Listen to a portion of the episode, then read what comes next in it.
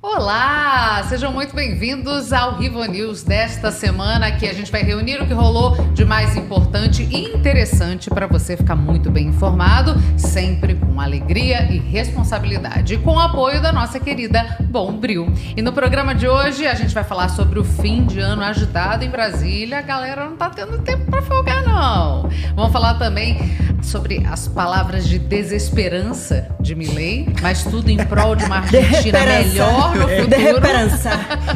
Da democracia. Segundo ele, para democracia. Os bafafás na maior cidade do país, São Paulo, e tem um monte de coisa rolando por aqui. Dilma dando aquele chega pra lá em quem não é presidente de banco, tem toda a polêmica envolvendo Cariani, tem mais um incrível episódio de Keeping Up with the Aí sim, Camaros. vem pra isso, hein? E ainda tem realidade distorcida rapidinhas, to dots, como vota deputado, brilho e cancelamento da semana e muito mais. E pra falar sobre esses assuntos, eu tenho aqui comigo sempre Pedro Caramuru, Olá. Gabriel Weiner, Hello! Manuela Musitano. Oi, família. E você, você é fundamental para o Rivo News acontecer. Então já segue nosso canal, ativa o sininho, curte, compartilha com os amigos, comentem todos os assuntos, dá aquela curtidinha, porque aumenta o engajamento, as pessoas vão assistindo mais, aquela coisa toda que a gente está sempre de olho. Hoje é dia 15 de dezembro, dia do oitavo Rivo News e também dia em que há 15 anos, gente, rolou o voo inaugural da Azul Linhas Aéreas aqui no Brasil, que não são nossos patrocinadores, mas eu considero a melhor linha aérea para se voar hoje. Aliás, fica a dica Azul. Ajuda nós. Eu já tenho até o cartão de crédito de vocês.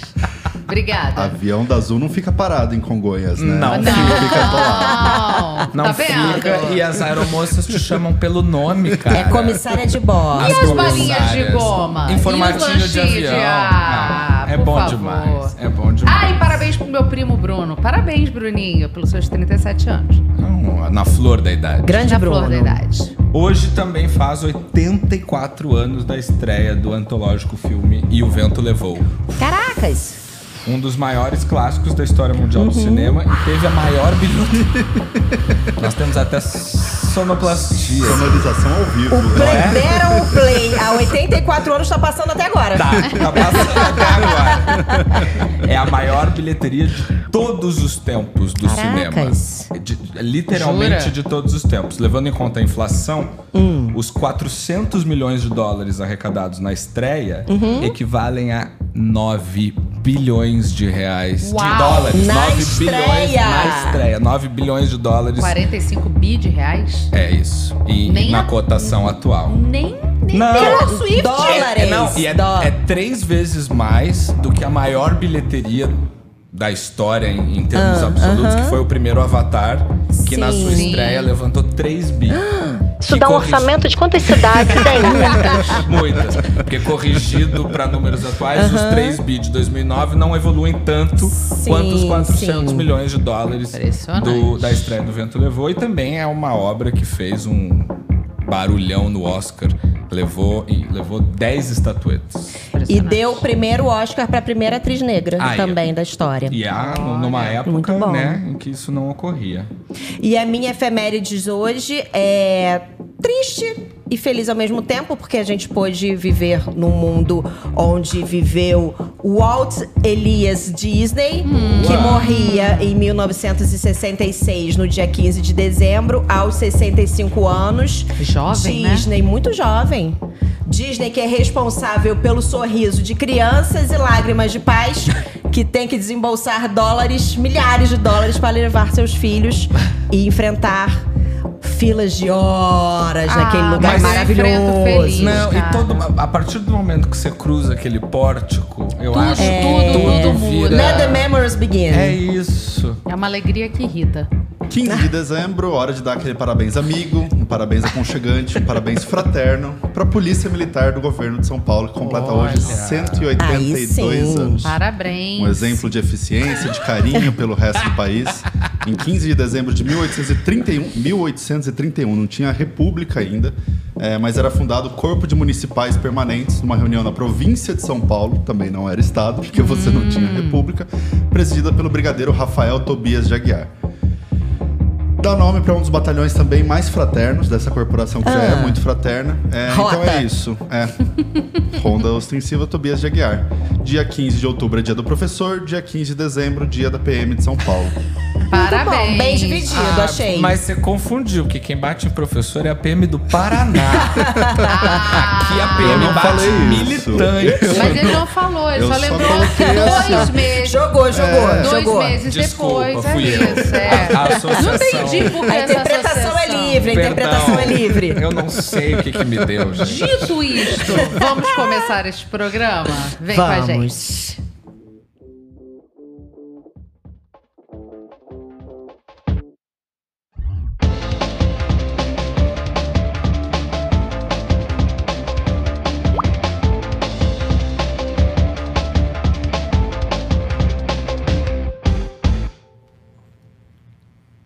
Então, gente, depois de quase 11 horas de sabatina no Senado, Flávio Dino e Paulo Gonet foram aprovados para os cargos de ministro do Supremo e procurador-geral da República, respectivamente. Que surpresa, não é mesmo? Nossa, chocante. tava Quem diria? Quem diria? Não imaginei. Bom, enquanto o Gonet passou pela votação do plenário da casa com folga, o Dino conquistou o voto favorável de 47 senadores, um a menos do que estava prevendo ali a projeção mais pessimista ali do Palácio do Planalto. E essa sabatina, claro, foi um show de bizarrice que só o nosso Congresso consegue proporcionar, ainda mais durante 11 horas, né? 11 horas, cara. É, eu acho que eles fazem valer o salário, né? É porque tem muito, muito que discutir, Tem, né? tem, tem, Tem prova de resistência no BBB que não dura 11 horas. Tem.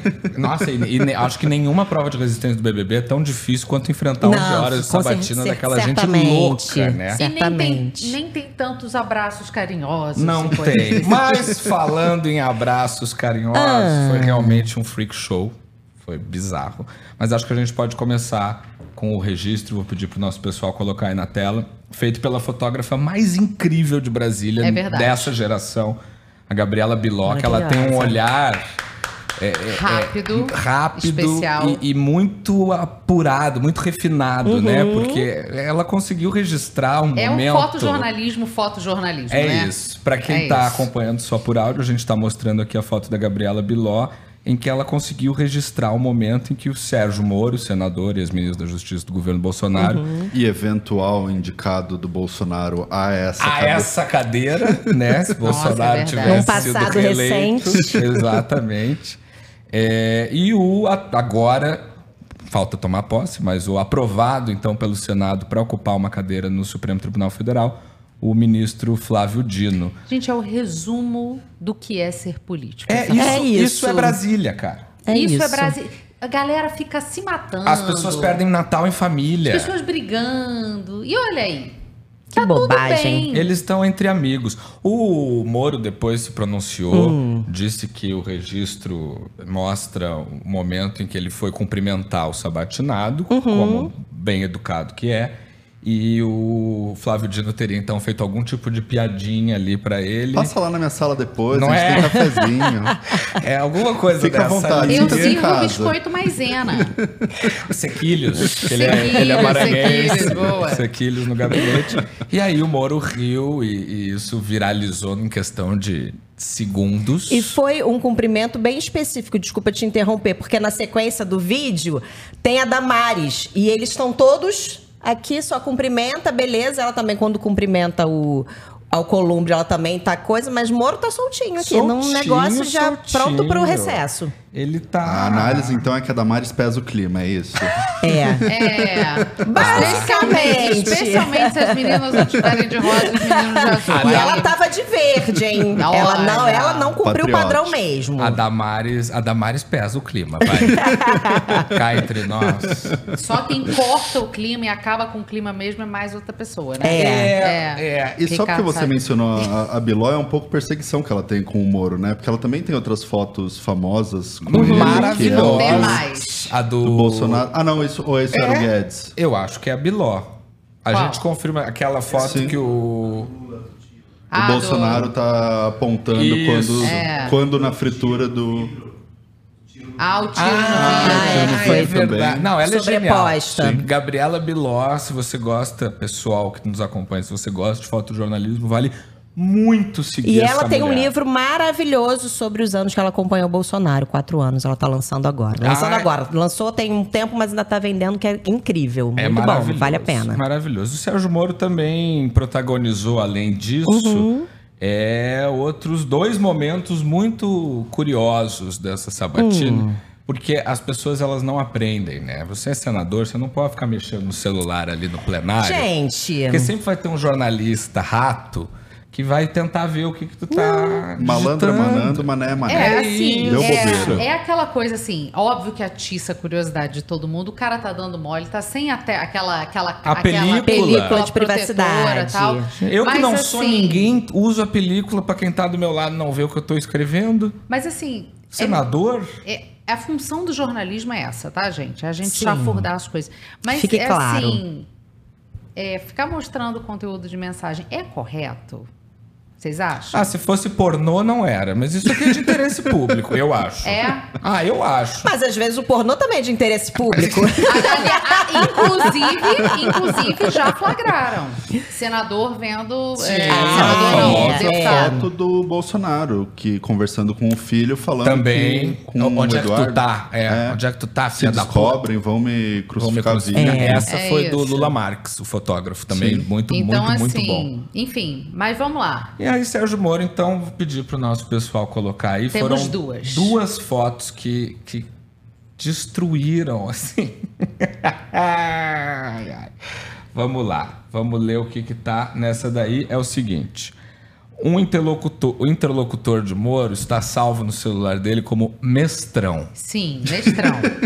Não sei quem é. e- é o assessor. E o assessor. mas, É o mas assessor. assim, o poder né, de influência do mestrão para ele ter essa alcunha. Ué, gente. Grande mestrão. Mestrão não foi eleito para uma pessoa- cadeira. Não. Mestrão Sabe, é. então manda a seguinte mensagem para ele: Sérgio, o couro está comendo nas redes, mas fica frio que já já passa.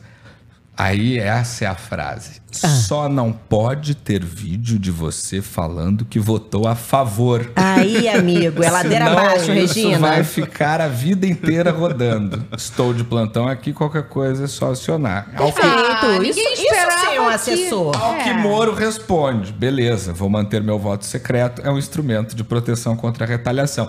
Quando ele escreve isso pro mestrão, eu tenho quase certeza de que ele sabia que ele estava sendo monitorado. Você acha? Ah, gente, que que tinha um feeling? Vou... Por que, que ele está explicando Por que que ele não pro respondeu com um assessor- joinha? Ele está explicando para o assessor por que, que o voto é secreto.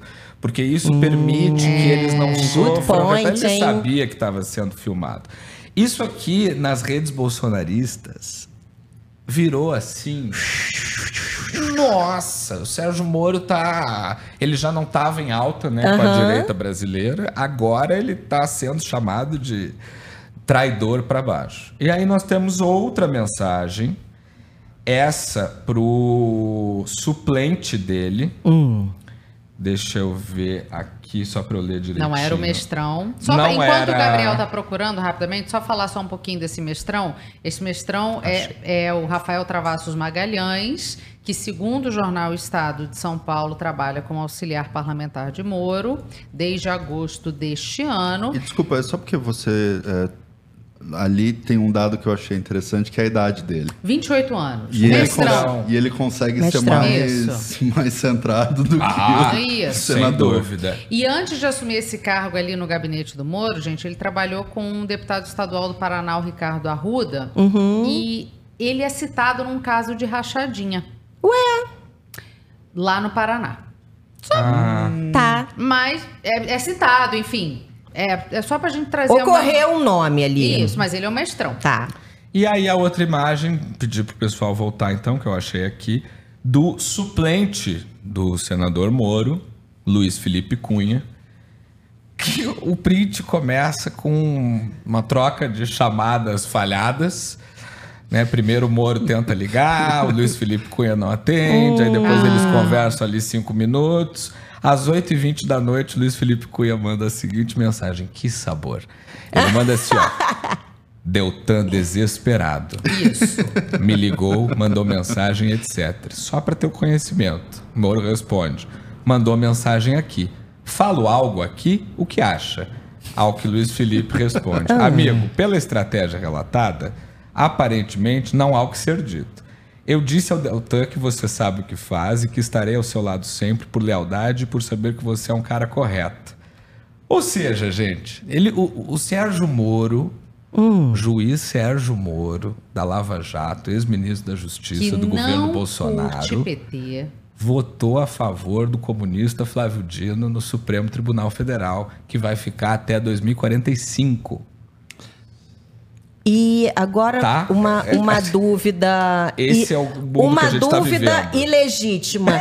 Será que enquanto Deltan estava aguardando resposta de Moro, ele estava montando PPT no Canvas? Com Dino no meio. Será? Será? Cara, não o sei. Deltan, Deltan rompeu na sequência. É. Ele não rompeu ali ipsis literis, mas ele mandou um recadinho. Meu bom recadinho. Vai pra você. Vai pra você, Sérgio Moro. É, ele não gostou. Não, né? Óbvio que gostou. não. Ficou bolado. Ele ficou Bom, O boladaço. Gleison, participando aqui com a gente, disse: montar uma banquinha de película de privacidade na frente do Senado e cobrar dois mil reais. É, é isso. É Não isso que Pô, sobra. né, Gente, gente? vamos lá, com eficiência no trâmite. É, o voto de Sérgio Hum. Moro fez diferença para que o Dino levasse? Não. Não. Sem o voto de Moro, o Dino Mas ainda só que seria o que importa ministro. não é o peso do voto, é o simbolismo do É. voto. Não é mesmo? É isso. É o que, que isso representa, tanto para a direita quanto para a esquerda. E tem aquela frase antológica de Leonel Brizola que é: a política ama a traição e odeia o traidor. Né? Então, assim, Opa! o que, o que sobra para Moro é essa posição. Quando ele larga o ministério. Primeiro, assim, quando ele abandona a Lava Jato para virar ministro, Isso. ele se torna traidor dos lavajatistas. Verdade. Né? Aí que depois, assumiu uma posição política que, a qual ele tinha dito que não representaria. que Jamais. jamais representaria e que foi, na minha opinião, o que tirou do horizonte dele a possibilidade de virar ministro supremo. Se ele tivesse seguido na Lava Jato, quietinho, Ali, a primeira sossegado. indicação não ia ser o Nunes Marques. A primeira É. indicação ia ser Sérgio Moro. Verdade. Mas o olho maior que a barriga resolveu ser ministro, se ferrou. Aí ele sai daquele jeito bizarro, acusando o Bolsonaro de coisas que ele não teve como provar depois. Verdade, Não, naquela e- e, coletiva. é. Né? Na, a- as acusações de interferência na PF, principalmente no, no Isso, e que ele não consegue provar, né? Ele sai prometendo atirar pra cima, mas assim, nada acontece feijoada. Isso. Aí então ele era traidor dos lavajatistas, ele passa a virar traidor dos bolsonaristas. Isso. Aí vem a eleição de 2022 e no momento de redenção, Sérgio Moro vira assessor de campanha do Bolsonaro. Isso porque ele até cogitou tentar a Não é? candidatura à Chegou a- presidência. a, correr ali. E aí o Bolsonaro perde, ele é mais uma Uhum. vez traidor, aí agora o Flávio Dino vai pra Sabatino, Sérgio Moro vota a favor. A coisa tá muito feia pro Moro. Tá E Moro que não tá né? muito bem também, né? Não tá ali, muito umas bem. investigações Tá estão na chegando ali, bamba. umas cartinhas. Há quem diga que ele será caçado Exatamente, com certeza. fatalmente em- no início do ano. Por conta das investigações de ter abusado economicamente durante a eleição. É isso. E existe uma, uma reação muito forte em Brasília. A Deltan já foi caçado, ele foi eleito Deltan também foi caçado. Sim. É verdade. deputado, caçado. Não tiraram dele o direito dele se candidatar numa próxima eleição. e pela expressividade que ele teve no Paraná, é muito Ah, bem possível. governador. Montei, montei uma lógica aqui. Como Deltan foi caçado, ele se distanciar de Deltan, apoiar a candidatura de Dino, será que é uma forma dele tentar mostrar, olha, somos, somos diferentes? Me dá uma chance aqui, não me caça não, Pode ser que É tenha possível. sido moeda de troca.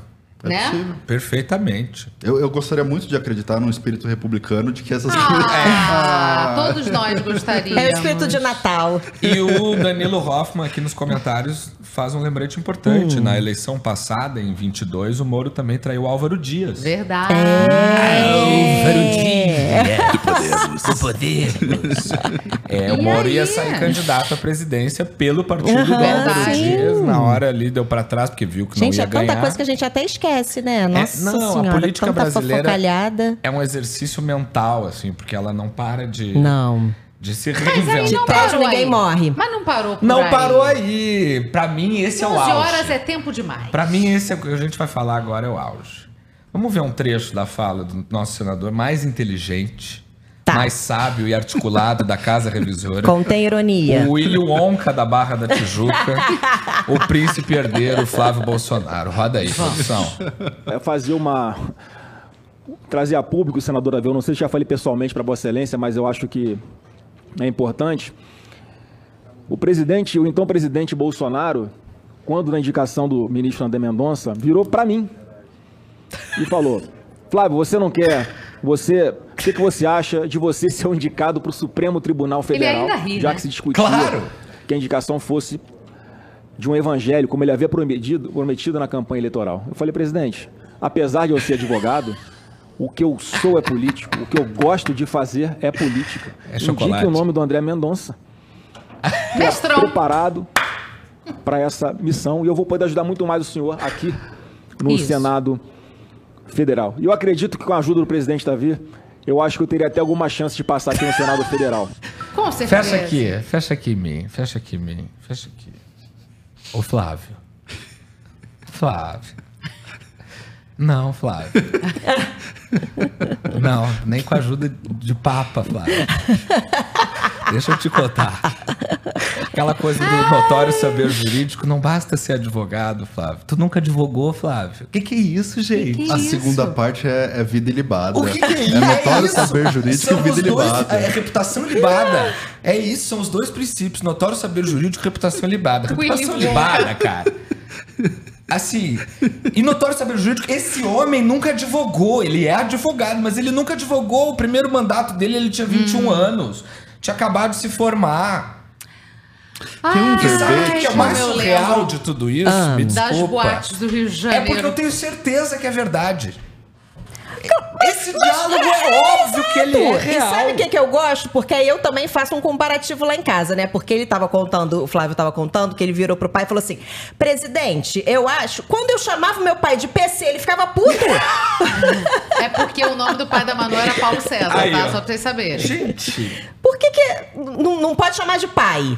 Não. Che- Chegou na não. presidência, é presidente. virou Não, mas presidente. não é Perdeu isso. ali o cargo de pai. Mas não é isso, é porque ali era um, era um diálogo republicano. Ah!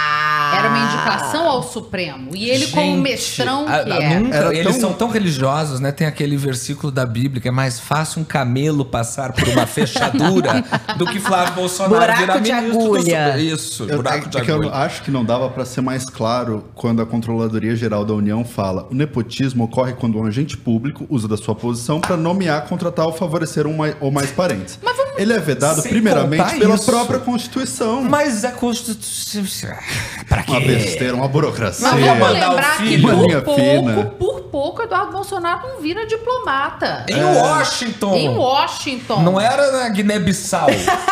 Né? Com todo respeito, antes que alguém venha me cancelar, que eu não gosto da Guiné-Bissau, é que a embaixada em Washington tem mais relevância. Um pouquinho. Nada, Pô, nada é. muito, muito representativo. Que inferno. E aí acontece isso tudo, abraços, piadas, graças e gracejos. E aí, presidente Lula celebra. Ah, ó, eu, eu vou me aposentar. aí, cele... aí Mas é pra presi- celebrar mesmo. Presidente Lula celebra. Por favor, vamos ao presidente Lula celebrando esta vitória. são para garantir uma bolsa para os estudantes desse país. Vocês não sabem como eu estou feliz hoje.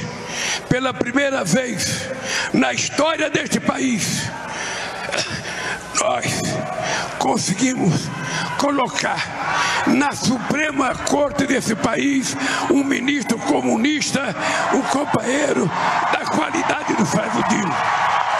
O que mais se discutiu na sabatina foi: o senhor não vai, é política dentro do Supremo. Não, não sou político. Eu tenho. O Brasil debatendo isso durante um mês. Não, não é interferência política.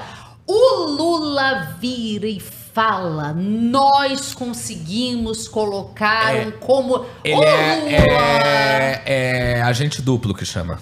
É, não é possível, bicho. É, não, tem algum militante bolsonarista que chegou pra ele e disse assim: Lula, Vai lá, Uma entidade, né? celebra o comunista Celebra o no Supremo, vai Porra, lá. não é possível, cara. Não é possível. Ele sabe que hoje em dia as pessoas filmam e exibem o que ele falam. e co- Não é possível. Não é, não é possível. Ele tava confuso.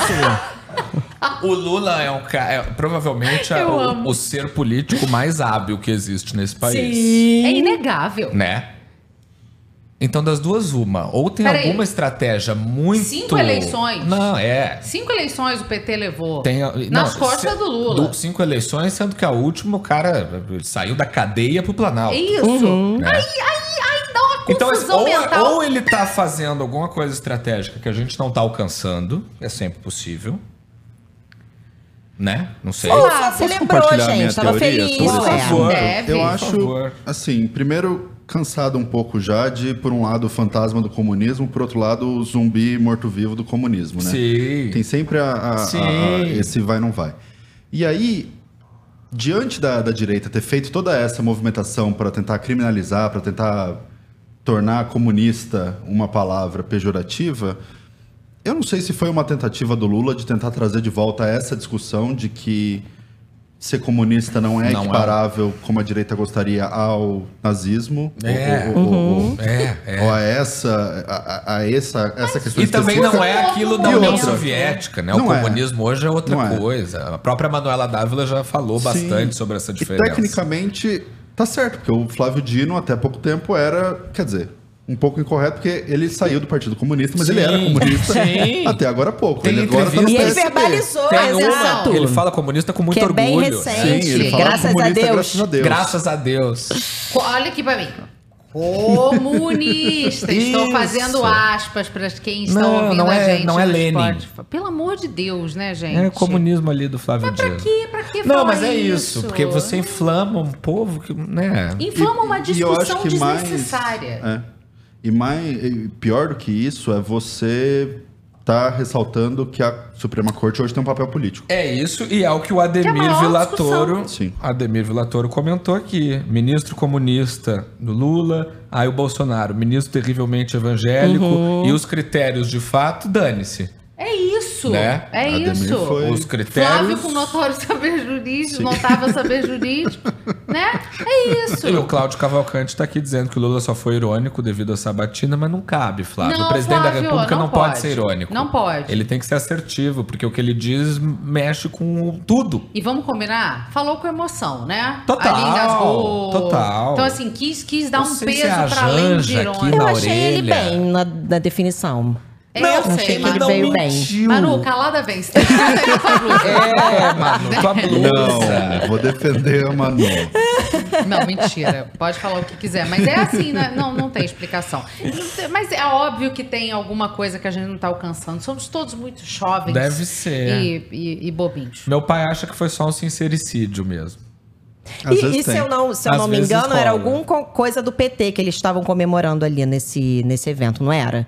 Eu Ah, acho eu que não era alguma coisa do. Eu acho que era aniversário do PT, aquele. Ah, Nossa senhora. Por nunca- isso que ele também deve ter se inflamado pra Aquele falar. meme- Mas ele tava em casa falando, né? Aquele meme nunca fez tanto sentido, né? Essa festa virou um enterro. Pois é.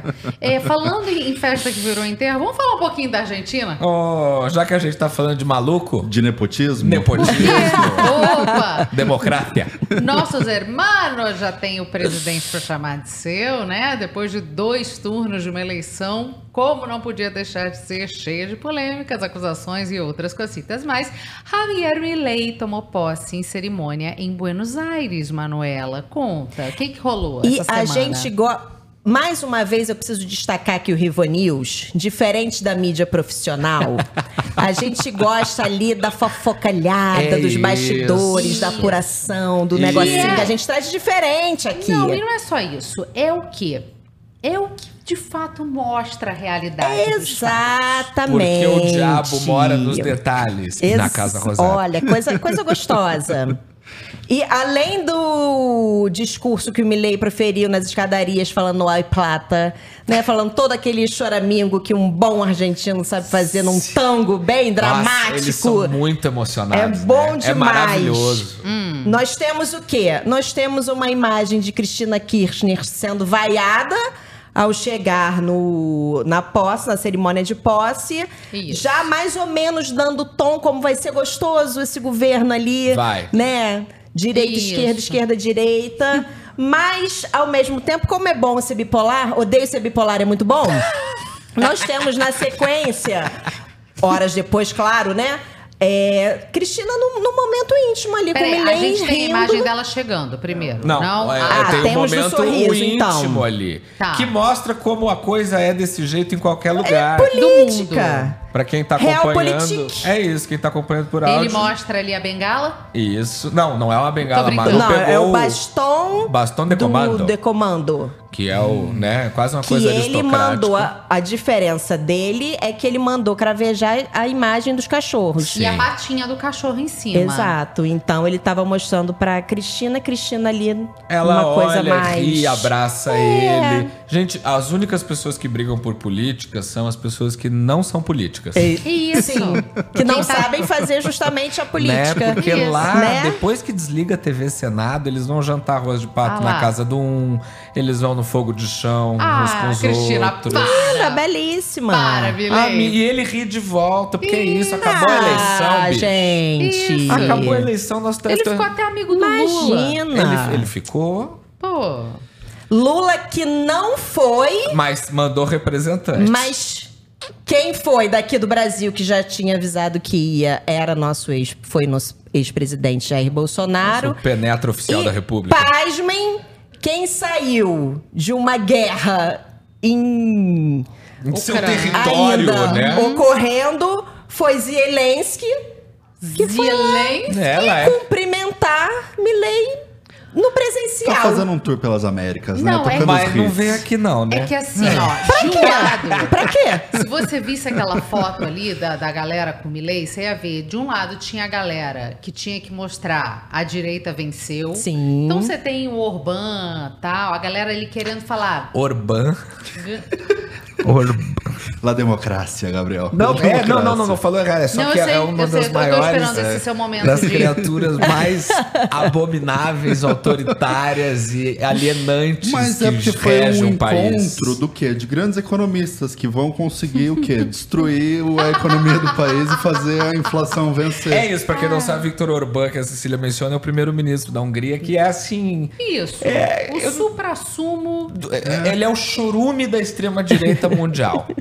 E aí, é, a gente tem isso, a galera da direita, e tem a galera que tava querendo mostrar. Tem o meu papel aqui na. na, na War, war. É no war, no, no, no jogo diplomático internacional, entendeu? A- E o Zelensky tava ali pra isso. O- Mas é muito curioso, né? Porque o Orbán acabou, faz ontem, o Orbán bloqueou uma ajuda de 50 bilhões de euros da União Europeia para a Ucrânia. É, não rolou uma conversa Não agradável. deve ter Ah, tido. eles não- Eles não é. foram comer uma empanada juntos. né? Aliás, falar. o Zelensky tentou marcar um encontro com o Lula, né? Tem espacinho, né? Já cinco minutos com café. E aí o Lula falou, não vai rolar. Mas o Lula nem foi, o Zelensky é chato também, Mas ele né? tá querendo, ele tava aproveitando aqui Mas já tava tava aqui aqui na na América, esquina. né? América do Isso. Sul. Que, querendo ou não, o Brasil faz parte um pouco da sustentação econômica da Rússia, porque a gente depende muito do Óbvio, muito, óbvio. como Por a gente isso que ele fala não é sempre. bobo nem nada. Sem esquecer sempre... Amigos, amigos, negócio da É, parte. Sem, de- né, sem deixar de lembrar aqui que quem adiou o começo da guerra da Ucrânia foi o presidente Bolsonaro, quando foi conversar, Verdade. Foi lá na quando Rússia. foi Grande conversar papel. com Putin, né? É um grande diplomata. Pa- para pra pensar aqui. E Gente, aí, que coisa feia você ir numa festa assim, né? E- e- Qual é o papel institucional do Bolsonaro ali Não, na, e aí na posse do Milley? A, a galera contando, né? Eu acho que foi a apuração da Natuza, se não me engano, que chega, o, o- eles chegaram ali e, o- uma pessoa veio e falou: vocês topam, vocês se incomodam do Bolsonaro participar aqui da foto com chefes de Estado? Ele eles tentou? falaram, claro que não. É, lógico. Não, imagina. não vai Isso é entrar um na incidente diplomático Gente, olha que sem vergonha, tamanho. Que vergonha. Sem falar da comitiva acompanhando todo Não. convidado não convida. Governador de estado. Convidado gente. não O cara levou convida. o governador do Rio, governador de Santa E aí, Catarina. Milley que criticou os kirchneristas, os peronistas, essa corja toda, chegou e falou assim: mas Minha irmã merece o lugar Minha dela. irmã. Minha irmã. irmã. Sim. É porque o Milley não tem esposa, né? Não.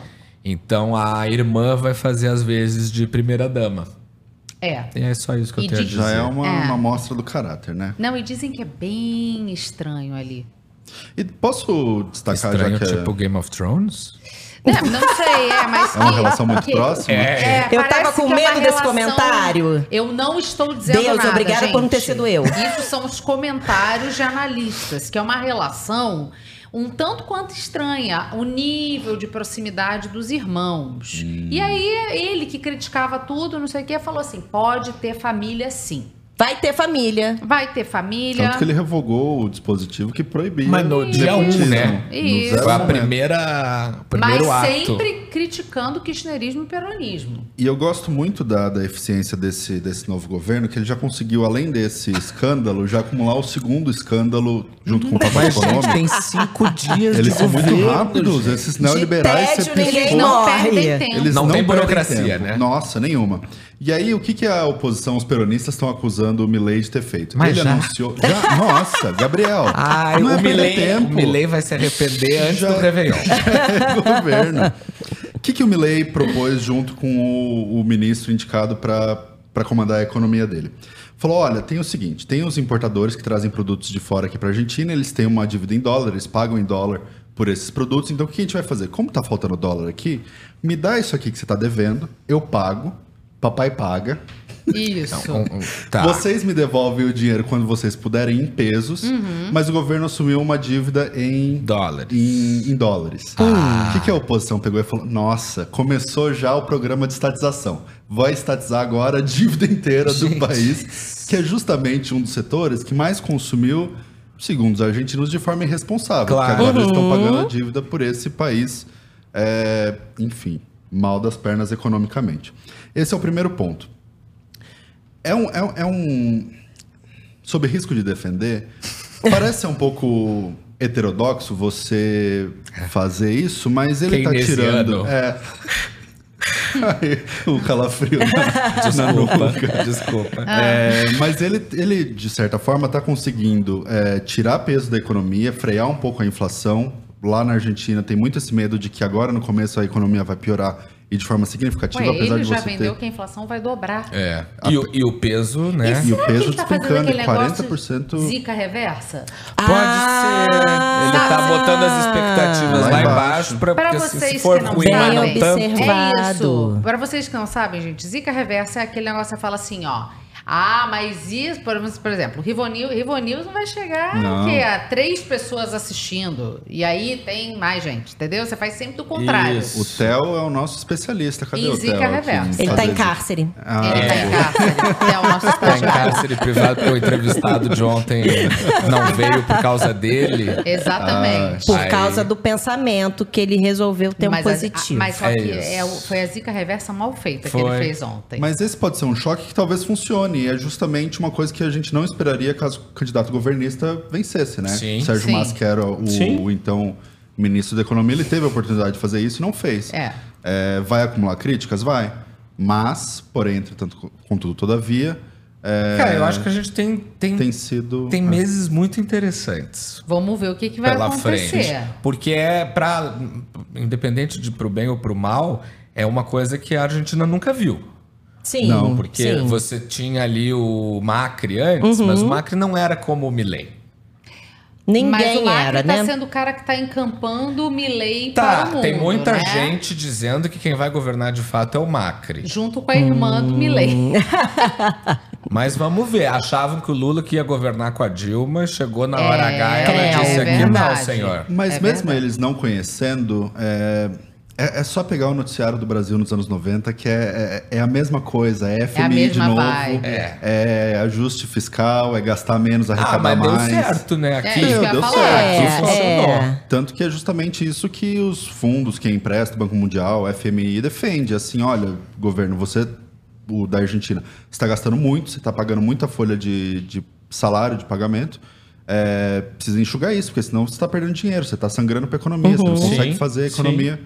Crescer. Pode ser que dê certo, é um choque que a Argentina ainda não viu. Não, vamos ver o que, que vai acontecer. Nenhum mundo viu.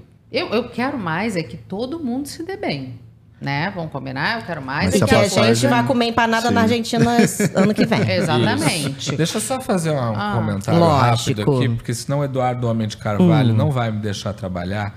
Ele pediu para eu mandar um abraço para o Marcelo Acosta, médico do BTC, que nos assiste o tempo todo. Ah, Um abraço, Marcelo. Muito bom. O nome É o do Oi, jornalista Marcelo. É o jornalista médico. Ah, oi, Marcelo. Isso. Valeu pelo apoio, pela audiência. Continue Pronto, conosco. meu caríssimo Eduardo. É, ele também tinha me mandado, mas eu não tinha A mim também, eu só ignorei. Aí, ó. Eu, Ah, tá. eu sou. Eu sou. eu- é que eu sou neto, né, gente?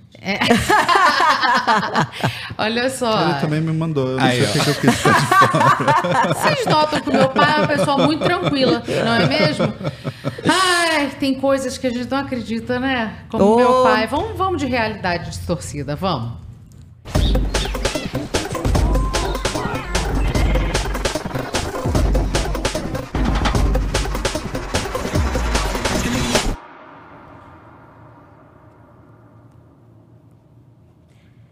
E esse grande personagem, Jorge Santos, volta novamente aqui ao Rivo News para uma informação. Após ser expulso da Câmara dos Deputados nos Estados Unidos, tem mais ou menos uns 15 dias que a gente tem, tem falado dele aqui, e abrir uma conta na plataforma Cameo, Jorge Santos pode dizer que deu seu pontapé inicial na carreira de subcelebridade. Bom. Talvez ano que vem na Fazenda, hein? Ou Vamos no- torcer. Opa. Ah, de férias De com férias ex. com ex Boa. De férias boa com ex. também, Tem gosto. essa opção. Celebs. É. Muito bom. Pela bagatela de 500 dólares, você pode comprar um vídeo com mensagens por encomenda do George Santos. É aquela Sim. história, né, gente? Todo dia de manhã sai de casa um esperto e um otário. Quando Aí eles se encontram, encontram- sai negócio. Isso. Segundo o portal Semafor, George Santos já faturou em 48 horas de serviços atenção mais que seu salário anual como deputado. Gente, só não É sobre ganha. Dois dinheiro di- na internet quem não entende o seu poder de influência. Veja bem. Exato. Ele sabe. Ele foi eleito. Gente, mas Ele foi eleito. ou ele ou tem muito, muito, muito louco nos Estados tem, meu Unidos, mais amor. do que eu pensava. Mas tem. Ou o deputado ganha mal lá. Não, tem Não, muito não. louco. Tem muito louco. Uma fortuna. A balança é mais pra louco. É balança é mais Ele pra tem louco. nacionalidade brasileira? Tem, Tem.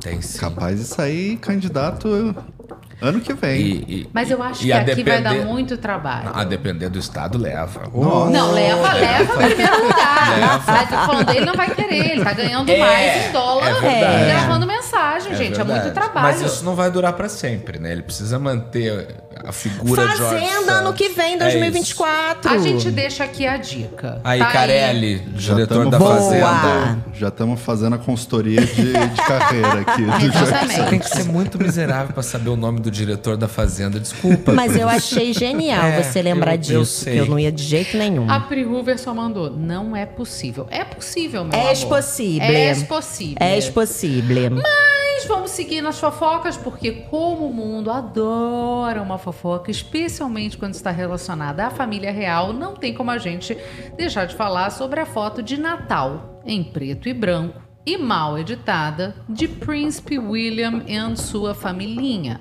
o grande duque de Wales, de Gales. Vamos lá. Olha aí, essa é a foto. Aí todo mundo já ficou um pouco chocado aí com a foto ser preta e branca, não é colorida. Parece que todos eles caíram no né? avião. Ai, horrível, É, né, gente? o- Um o de- pouco família Adams. É, É já caiu o avião, pá, é a foto oficial do luto. O The Guardian, claro, não poupou esforços ali para desqualificar a foto, né? Dizer que tava todo mundo querendo parecer descontraído, de calça jeans, camiseta e tênis, tal, mas tá tudo muito estranho, mas Pode que piorar. mais- o que mais pegou foi o quê? Primeiro, o dedo desaparecido do príncipe Luiz. Cadê? Ah lá. Ô, bichinho. Foco na mãozinha. O cara que fez o Photoshop, Pedro tá olhando pro próprio dedo para ver se matematicamente tem como. Não, eles tiraram, arrancaram o dedo da criança. E tem a outra parte que Ah. o Daily Mail trouxe, que não é só o dedo. As pernas esquerdas do príncipe e da princesa também não aparecem na foto. Ué, Porque assim, ó, ou o William tava fazendo um espacate lateral com a perna pro alto e a gente não tá vendo, Sim. E a gente só tá vendo uma perna de Kate Middleton na foto também. A outra desapareceu. Será que eles não tiraram a foto? Não, publicaram nas redes sociais. Não, não, não. juntos. Eu quero dizer juntos. Ah, E só encaixaram, será? Porque são muitos erros de Photoshop e a gente não tá falando do, do- do primo designer da rainha, do rei, Não. entendeu? Não foi o sobrinho do rei Não. Charles Mas que fez. olha, fez a um descrição no- do The Né? Guardian da foto é muito boa. É assim, ó. O William tá com cara de você tá me devendo dinheiro. A Kate tá com cara de vim fazer um ensaio da minha nova música dos Carpenters. É, vota em mim. O pequeno mais velho ali, que eu esqueci o nome. Uhum. George. O George. Futuro não tá vendo rei. graça nenhuma Não. no rolê. O Louis tá. Estão me obrigando a sorrir, né? O que perdeu o dedo. É. E a Charlotte tá rindo por todos. Mas Eu tô sabe o rindo que, porque que eu- eu achei? Desculpa, Gabriel. Não, sabe o que, não. que eu achei? Eu acho que foi depois que saiu a última temporada do The Crown. Ah, Então justo. todo mundo na ressaca, assim, do. Pode Putz. ser. O meu amigo Felipe, que ficou com ciúme, que eu mandei um abraço pro Marcelo, não mandei pra ele um abraço, Felipe, comentou aqui. É pra tirar a atenção dessa avenida que o príncipe chama de testa. É porque misturou a testa com a calvície, Felipe. É, aí virou outdoor, virou pista de Pois pouso. é, exatamente. Mas assim, estranhíssima essa foto, nada fez sentido. A galera acha que eles tentaram ali dar uma competida com a família de Harry, que tira umas fotos descontraídas. Tal. E aí eles tentaram vender uma imagem que não era deles. Enfim, deu bafafá, a gente não curtiu. Queremos uma foto E tradicional. vamos colorida. combinar aqui também um comentário bem aleatório. Fala. Animada mesmo era a família real na época da Rainha Elizabeth, né? Sim. Agora com o Rei Charles tá meio Tá chato. Tá tudo tá chato. Não, Richard ocorreu e Rainha Consorte. Um pensamento agora, será que o menino não é daqueles que fica o dia inteiro no celular e aí fala, "Te- larga esse celular, para de ficar jogando joguinho. Apodreceu o dedo? Não, e aí falaram, ai, tá bom, tira foto com o celular aí, depois tira no Depois a Photoshop, gente ajeita a tua mão. Depois a gente Ah, conserta. que ele tava no. Eu acho que ele pode também, porque o Lu, é Louis, né? É. E- Ele, esse aí é espoleta. Ele é da maravilhoso. pá virada. É, ele é. Eu acho que ele pode ter tirado a foto fazendo assim com o dedo. Ah. Sabe? Tipo, Sim. Fez a Cristina Vou mandar uma Kirchner. mensagem ah, subliminar ó, com o dedo do Agora meio. que a gente fechou, entendeu? Uma É. coisa assim. Fez a Cristina Kirchner na foto. E aí não deu pra tirar só a primeira falange, que ele ficaria assim, arrancaram o dedo Putz, todo. mas tá Não, diferente, é, né? Porque veja bem, publicaram a foto nas redes É, oficiais, né? gente.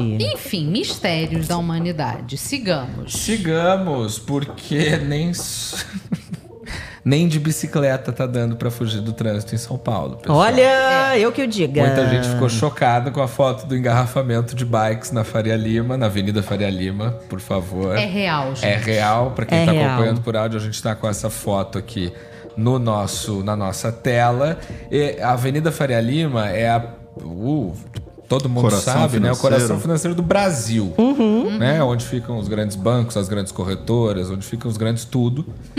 É, e os grandes executivos também, que agora gostam muito de patinetes e bicicletas elétricas. Verdade. E aí Tá engarrafou a, a ciclovia. Assim, aqui em São Paulo o trânsito tá tão ah, determinado a, a destruir com É. o humor de todo mundo que até a ciclovia trava. De acordo com a CT, o número de pessoas que usam bicicletas ali na região, aqui na região, que nós estamos Uhum. nesse lugar, é, aumentou 17% na comparação com o mesmo período do ano passado. O que é um dado positivo.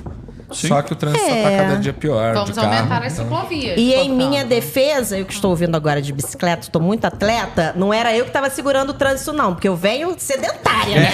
Eu venho ali na minha bicicletinha dobrável, venho como posso. Devagarzinho, é isso. E dou passagem. Quando eu Bom. paro no sinal e vejo que tem alguém atrás de mim mais interessante, que eu posso ter assim uma visão mais privilegiada Bacana. na minha frente, eu falo, passa que eu sou um pouco mais lenta. Importante. Mas nem sempre, porque vai que é uma paquera também, né? Também. Eu já que falo também, já acontece? me adianto ali. Esse congestionamento acontece porque a galera para no sinal, né? Sim. E bom, aí, né? Nick para no sinal, vai, vai provoca... Não, a gente tá brincando, mas eu, como lugar de fala, a ciclovia, pelo menos a que eu pego de Moema até a Vila Olímpia, é super bem sinalizada. Tem, Sim. tem sinal pra bicicleta, tem faixa pra atravessar, é tudo E, direito. Por mais que eventualmente me doa, devemos reconhecer que é mérito do prefeito Fernando É. Haddad. Sim. E ó, a Vamos. ciclovia daqui de São Paulo não cai no mar, viu, Manu? Não cai Olha aí no a mar. vantagem.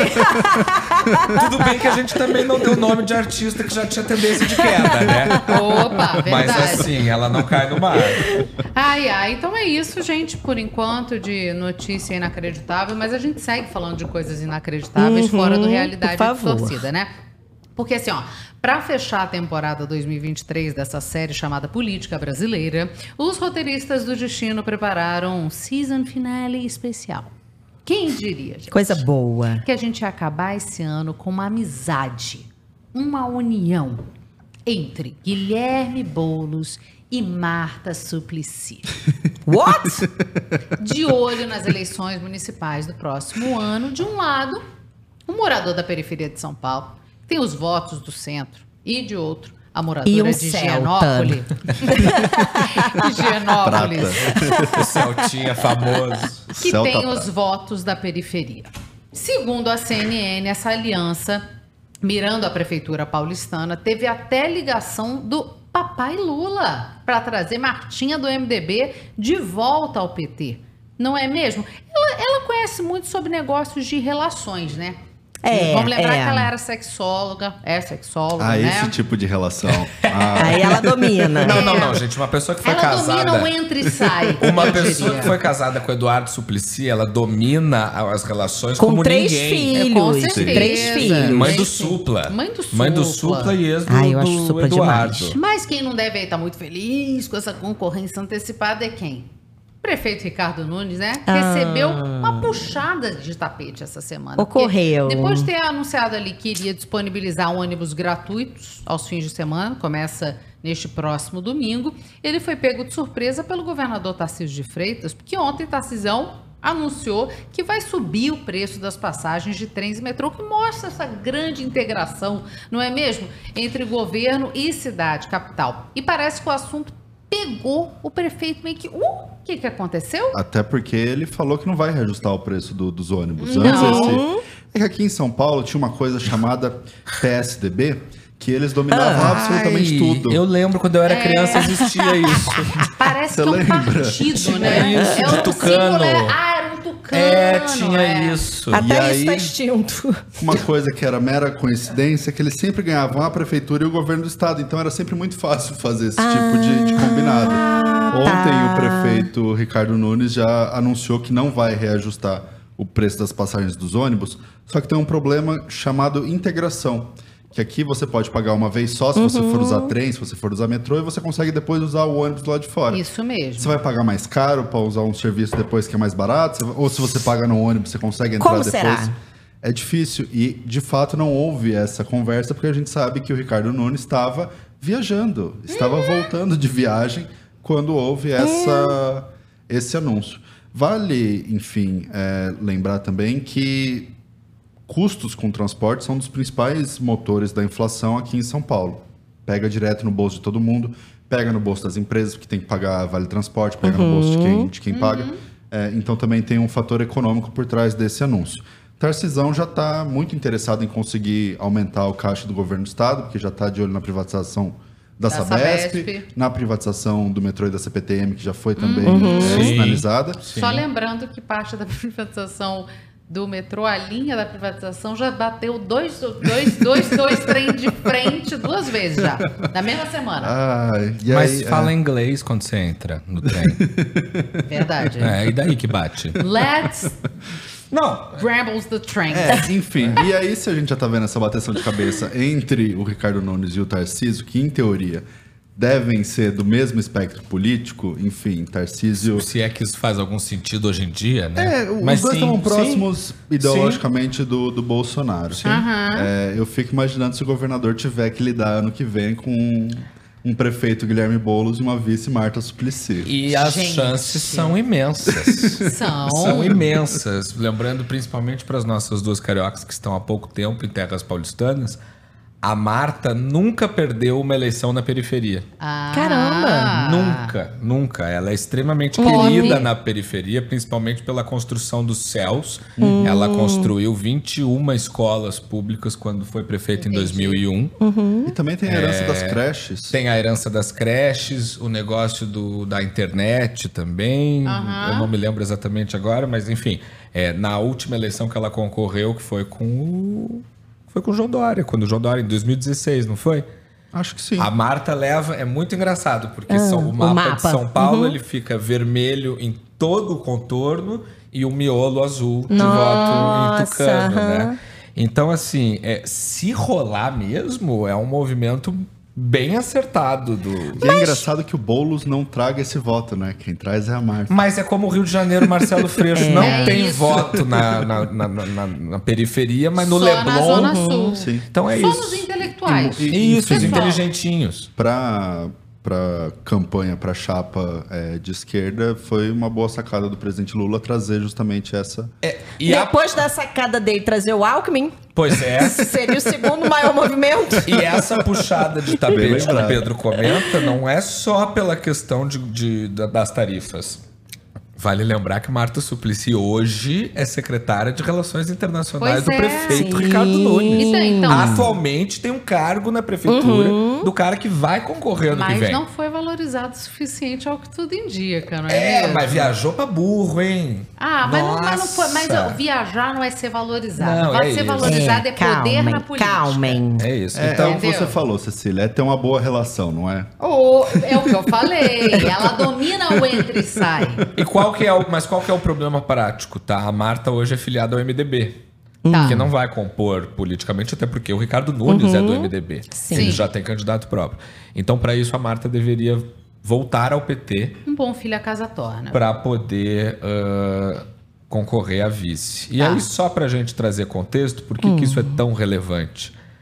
É porque a gente tem uma pesquisa eleitoral de ontem, dia 14 de dezembro. recente. Né, que diz os resultados são para a Prefeitura de São Paulo.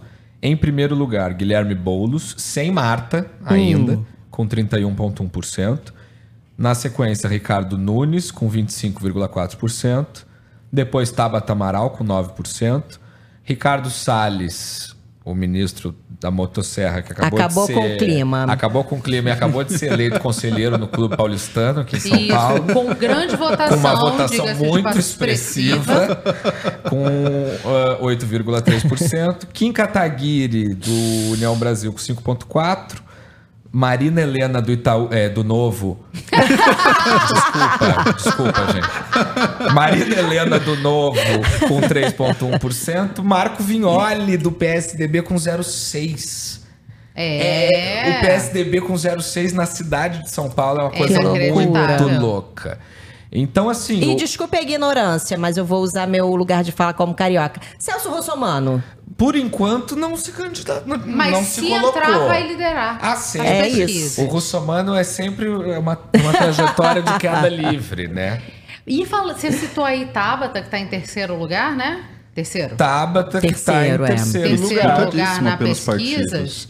Tabata eh, levou um susto essa semana, né? Nossa, Vocês acompanharam o que, que Uhum. aconteceu, porque ela estava dentro de um carro, na parte de trás, quebraram o vidro para pegar o celular dela, ela jogou o celular no chão. Felizmente, quem quebrou o vidro não estava com uma arma para não dar um tiro nela, mas ela foi atingida pelos estilhaços Uhum. ali. é, Se é, machucou a o boca rosto. e tal. Uhum. E assim, é, eu fiquei bastante impressionada é, com a falta de. so- É, é um, é um- é um pensamento muito tacanho, Hum. né? Porque as pessoas não têm a solidariedade de entender. Ela foi, é, foi na Bela Vista, não foi? Foi na Bela Vista, eu acho, que quebraram ali a janela do carro, no centro de São Paulo, tal, região central ali. E aí, é, as pessoas falando: é isso, bandidinho, você não defende bandido. É uma gente maluca. Ai, uma ignorância uma que, gente olha... louca e, louca e burra, entendeu? quê? Louca e burra. E falando nisso, Qualquer um pode ser vítima disso, gente. Teve uma pessoa que comentou e apagou na sequência, porque eu acho que percebeu que o comentário tinha sido infeliz, mas eu quero endereçar o meu recadinho. Você. Porque aquela hora que eu falei que eu tinha que dar o braço a torcer porque as ciclovias boas de São Paulo eram mérito do Haddad, aí o cara escreveu assim: é, Pro menino aí que odeia o Haddad, o Tarcísio tá bom o suficiente, é direito o suficiente. Amado, vamos lá. Eu nem, nem precisava fazer isso, mas não votei no Tarcísio. A gente pode fazer crítica às pessoas sem isso querer dizer que a gente endossa outras pessoas. Exatamente. E isso é, é- é legal, é da vida, é da E humanidade. tudo bem também criticar quem a gente vota, né? Não Exatamente. tem problema. Aliás, tá também a gente está mais Menos apto a criticar. Exato. A gente Né? tem lugar de fala para criticar Porque a quem a gente está votando. Então- quando, quando eu falo que. Quando eu faço uma crítica ao Haddad, isso não quer dizer que eu estou fazendo um elogio ao Tarcísio. Esse pensamento maniqueísta é meio burro. E você, Cecília, você tinha falado sobre a. Você trouxe a questão da Tabata. É, espero que isso também seja interessado nos debates, porque a segurança no país, de forma geral, piorou muito, mas aqui em São Paulo, especialmente. Durante essa gestão exata- é do porque eu Ricardo vim do Nunes. Rio. E aí eu não sinto esse impacto que vocês sentem de mudança é, na segurança. Eu me sinto Quando até Mas ela fala. Tabata, né? na- É. Depois do desse Ué, mas ela que fala. falar também, Nunca me né? senti tão insegura em Não, São e Paulo, políticas né? públicas equivocadas que a gente está vendo da Cracolândia Uhum. com relação Que não ao existe tratamento- mais, né? A Cracolândia, porque agora é uma coisa generalizada. Mas né? eu tava ouvindo agora a entrevista, agora de manhã, para a Band News do, do Ricardo Nunes. Ele Hum. falando que está investindo muito no centro, inclusive 62 milhões para cá, mais não sei quantos milhões para lá. Hum. Tem muito guarda municipal na rua e chamando a atenção da belíssima Praça da Sé, que ele passou a noite inteira lá ontem, porque tem a feirinha, não sei o quê, de Natal. Não, a, a calçada da prefeitura tá maravilhosa. Tá você tudo- sai tá- da tá prefeitura e bonito. você olha, tá lindo. Não tem problema. Eu, vocês é que ficam vendo problema onde não existe. Aliás, falando ver problema onde não existe, tá uma celeuma, gente. E eu fiz este gancho, porque É, está uma celeuma. É, não, não, não, não. Tá uma celeuma. É, é, deixa eu explicar por que, que eu fiz esse gancho. Porque ninguém é, é, é para metade da, Eu não entendi da nada. bolha internautica. Ninguém tá entendendo nada. Pra outra metade, a galera tem certeza que é uma E pra punição. terceira metade, quem é? Deixa eu falar aqui pra Que vocês. bom que o Pedro é o cara das exatas. A gente tem que falar sobre o caso que chamou a atenção de muita gente, porque envolve um nome que mexe com milhões de dólares Nossa. e de seguidores, né? Eu tô falando da Operação Hinsberg. Oscar Hinsberg foi um químico que percebeu a possibilidade de converter compostos químicos em fenacetina, justamente uma substância que teria sido desviada ou recolocada, digamos assim, para abastecer o mercado de crack e cocaína aqui no Brasil. Um vasto mercado. Um vasto mercado de toneladas de drogas que abastecem também Cracklelands. Sim. E entre as pessoas investigadas no esquema está Renato Cariani. O cara que se descreve como professor de química, de educação física, atleta, empresário e youtuber. Vamos lá, gente, começando pelo começo, porque é uma história um pouquinho complexa. Eu tive que ler em vários lugares para entender. Então vou tentar resumir para vocês. A investigação começou em 2019, tá? Quando a famosa farmacêutica AstraZeneca avisou o Ministério Público que a Anidrol, que é a empresa que o Cariani é sócio, emitiu dois anos antes, em 2017, notas fiscais em nome deles. Que não eram deles. Não era da AstraZeneca. Não, e a AstraZeneca, a mesma da, Da vacina. Da vacina. A Só pra gente lembrar de Olha, quem que a gente tá pra dar uma falando. referência. A Anidrol tá dizendo que a gente comprou coisa com eles e não É, comprou, não. Tô querendo dizer que não é qualquer Prova, empresa. Isso. prova de que aparentemente os e-mails da AstraZeneca chegam Eles órgãos regulados. Não, eles, não, mas é o arroba gov, o domínio não Ah, vai. Tem é hora porque que entra sobe- na caixa de Ah, spam. É, vai direto. Lembrei só. Depois da AstraZeneca, logo depois, outras empresas farmacêuticas fizeram o mesmo, envolvendo não só a Anidrol, como também uma outra empresa que tinha a mulher de Cariani como sócia. Aí foi pedida, é, neste caso, a, pis- a prisão preventiva do Cariani e de outras pessoas. A justiça não acatou o pedido de prisão, falou, mas segue com a investigação, busca apreensão Está liberada 18 mandados de busca e apreensão. A investigação está seguindo. Mas o que está chamando atenção e que o Cariani ainda não falou, porque ele disse que tem que preparar a defesa, está em sigilo de justiça, aquela coisa toda, não são só as cifras milionárias e a quantidade de drogas. São as trocas de e-mail do Cariani com os supostos representantes das farmacêuticas. A pessoa que estaria escrevendo esses e-mails em nome das farmacêuticas seria um velho conhecido de Cariani, o Fábio Espínola. Eu fui buscar lá nas redes sociais para ver se eles tinham alguma amizade em perfis abertos. Conexões. Não verifiquei, é, parece que se tinha, já saiu. Esse Fábio Espínola seria a pessoa que intermediava a venda dos produtos entre a empresa do Cariani e os criminosos. O Cariani, gente, ele tem participação em quatro ramos de negócio. É, ele faz a propaganda, é influenciador para um grupo que deve faturar um bilhão de reais em su- vendas de suplementos esse ano. Mas Não é ele, coisa, ele não, é só muita Não é não, hein? e aí a empresa que é a Suplay já falou, ele não tá mais no nosso hall de influenciadores por enquanto. Mas não temos nada a ver com anidrol, nem ó, comigo não tá. E ontem o Cariani fez ali uma postagem no YouTube dele, que as- com duas horas já tinha meio milhão de visualizações, explicando as trocas de mensagens que foram publicadas pela mídia, é, algumas coisas que foram divulgadas, inclusive, pela própria Polícia Federal, só que ele não explica a questão dos e-mails, porque nos e-mails ele tá ali conversando com o vendedor. Claro, te vendo aqui cloreto de sódio, que é sal. Sim. Claro, te vendo aqui a fenacetina. E eu tenho bons preços. Tudo muito na legalidade.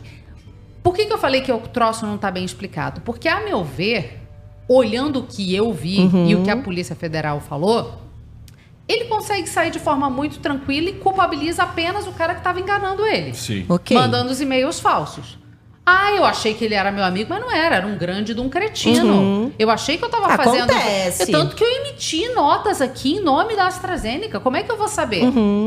Né?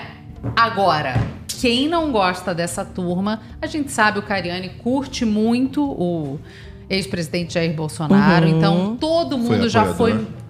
É, foi apoiador sim, sim. explícito, tal, entrevistou no, no, no podcast dele, é, sempre falou muito bem da Polícia Federal e das ações da Polícia Federal, é, veio a público imediatamente usando todo o engajamento em redes sociais que ele tem. É aquela história intrincada que envolve milhões de reais e uma figura com muito impacto midiático. Então, assim, bom não tá, Nossa, não. né? Vocês querem comentar não. alguma coisa? Não, eu, eu só. O, é, o que me impressiona é a complexidade mesmo do caso, né? Porque tem é, algumas a Polícia matérias. Federal fala que é tudo muito requintado, é, É. tudo muito bem costurado. E tem o print também de uma conversa dele, acho que com a sócia. Talvez Sim, mas ele que também- ele fale. Aí, aí- aí Ele foi o que a gente estava até falando né? ontem na reunião de pauta, né? Se pegam também uma, uma, um chat qualquer nosso do WhatsApp, Nossa. o que, que também não vão Nossa pegar Senhora. da Não, gente. Eu tava na papuda Para de falar agora. que Falando vai que a abobrinha. Polícia Federal tá ouvindo, mano. É, eu tava na papuda. Eu É nunca isso. falei que eu ia fugir da polícia, eu nunca falei. Eu mas não- assim, eu falo coisas que não são é, Tão legais. Eu tenho até dificuldade mesmo de comentar esse caso, porque a depender da matéria que eu leio, eu acho que ele tem que ser preso ou eu acho que eles estão armando pra cima dele. Exatamente. Não, Porque porque a imprensa muita. também tá fazendo leituras muito diferentes, É. né? O- o que Cada eu- veículo. O que eu acho, pra pra mim, a matéria do G1 foi a mais explicadinha, no sentido de o que que foi descoberto, pra quem quiser ler. É, mas o, o que me pega nessa história toda é que. Me pega, não. O que pega em muita gente que eu fiquei lendo ali, avaliando, é. Ah, estão em cima do cara só porque ele é apoiador do Bolsonaro. tá? Mas a investigação começou em 2019 com uma denúncia da AstraZeneca. Então. Então, assim, começou lá no governo Bolsonaro e estourou agora, em outro governo. Então, é, a coisa está caminhando há algum tempo. Eles tiveram que quebrar muitos sigilos, investigar muitas coisas. Então, calma lá, vamos ver no que, que vai dar. Mas, ao, ao que me parece, não parece muito é, difícil dele sair É. ileso dessa. Tanto que a justiça não decretou a prisão preventiva. Eu queria destacar o apelido que o Lilton Bravo deu aqui, inspirado na nossa trilha sonora de Outer White. É, Alter. Alter. Não, e o Cariani, pra quem não sabe, também é o cara que tá ajudando ali o Serjão Sacani, o cara que é mega popular dos foguetes, a, a emagrecer. Sim. Então, sim. assim, ele tá no, num auge de, de Popularidade, e né? de popularidade Uhum, verdade. que faz também um- trazer um apelo popular para essa história. Mas sigamos, sigamos, porque a gente tem que fazer agora o nosso momento Two Dots, onde a gente conecta duas notícias que parecem não ter muita relação entre si, mas tem. Vamos ver. Two Dots. Lugar, meu. O que que tá acontecendo, gente? O Gabriel, Gabriel entrou precisa- Perdemos um debaixo. soldado, perdemos um soldado. Depois da Marta Suplicy fazer relação, o Gabriel, Isso, o precisa Gabriel tá plugar. embaixo Ai, da pa... mesa. Ui, desculpa. O que que tá... O Gabriel tá esperando embaixo da mesa. Eu tinha esquecido. É só porque a Vitória não tá assistindo hoje que vocês estão fazendo essa É, sacanagem. ocorreu. Eu tinha esquecido de colocar o carregador do computador na tomada. Mas Ah. aí quando você plugou, você plugou bem, hein? Quando pluga, às vezes, daquele choque. Não dá. Mas aí o diferencial é dar o choque. Vamos fazer o Dó? Vamos! Vamos! Bom, É, gente, vai. É tanta notícia que a gente vê de formas diferentes e inusitadas, de roubo, que a gente já pensou até em fazer um quadro semanal só sobre o tema. Né? Ladrões Tem que amamos. Os criminosos que amamos, os ladrões que amamos, mas essa semana a gente juntou dois acontecimentos muito ruins para fazer o nosso Two Dots. Vai, Manu. É aquela máxima, né? Nada é tão ruim que não possa piorar. Com certeza. Né? Ainda mais aqui na Banânia. Ah, gente. E no Rio de Janeiro, A capital da Banânia. mais um furto de celular, né? Seria algo comum se não fosse um diferencial que o ladrão resolveu dar. Seu nome, né? Deu um- resolveu dar o Ele nome deu pro nome, crime. ele resolveu o dar o nome. nome pro crime. Então, além dele surrupiar o celular da vítima na frente do Bangu Shopping, ele aproveitou para fazer uma live na rede social da vítima, Isso. dizendo: aqui é o bonde, aqui pegamos mesmo seu celular e isso, montou banco e tal. Mas quando ele soube que ele já tinha sido reconhecido, ele resolveu se entregar. E aí ele foi até a delegacia Isso. e falou: olha, sabe aquele problema lá da live? Sou eu. Mas E aí aí, foi preso. como? Não, pre... Como assim preso? Como assim? Ué, Não. preso? Ele Tem foi isso no Brasil? confesso. Tem Mas isso ele no não Brasil? entrou lá e disse, fui eu? Mas porque não era flagrante, aí não vai responder em liberdade. Ah, Isso. Eu não vou comentar. E as frases dele falando ali no roubo foram muito bonitas, né? Umas, umas coisas bacanas, foi palavras umas, de ri- umas rimas, umas coisas rimas, boas. isso. Um compositor. mas, mas tá É. sendo um tópico desse programa vacilar com o celular, né? Começa com, lá com o Sérgio Moro e a gente tá Poxa. É agora. verdade. O gadget. O Gadget. que está chamando a atenção essa E semana. qual foi o outro? E o outro que a gente até achou num primeiro momento que era uma coisa boa. Como é que o roubo de celular pode ser uma coisa boa? Mas a gente É achou que isso. fosse.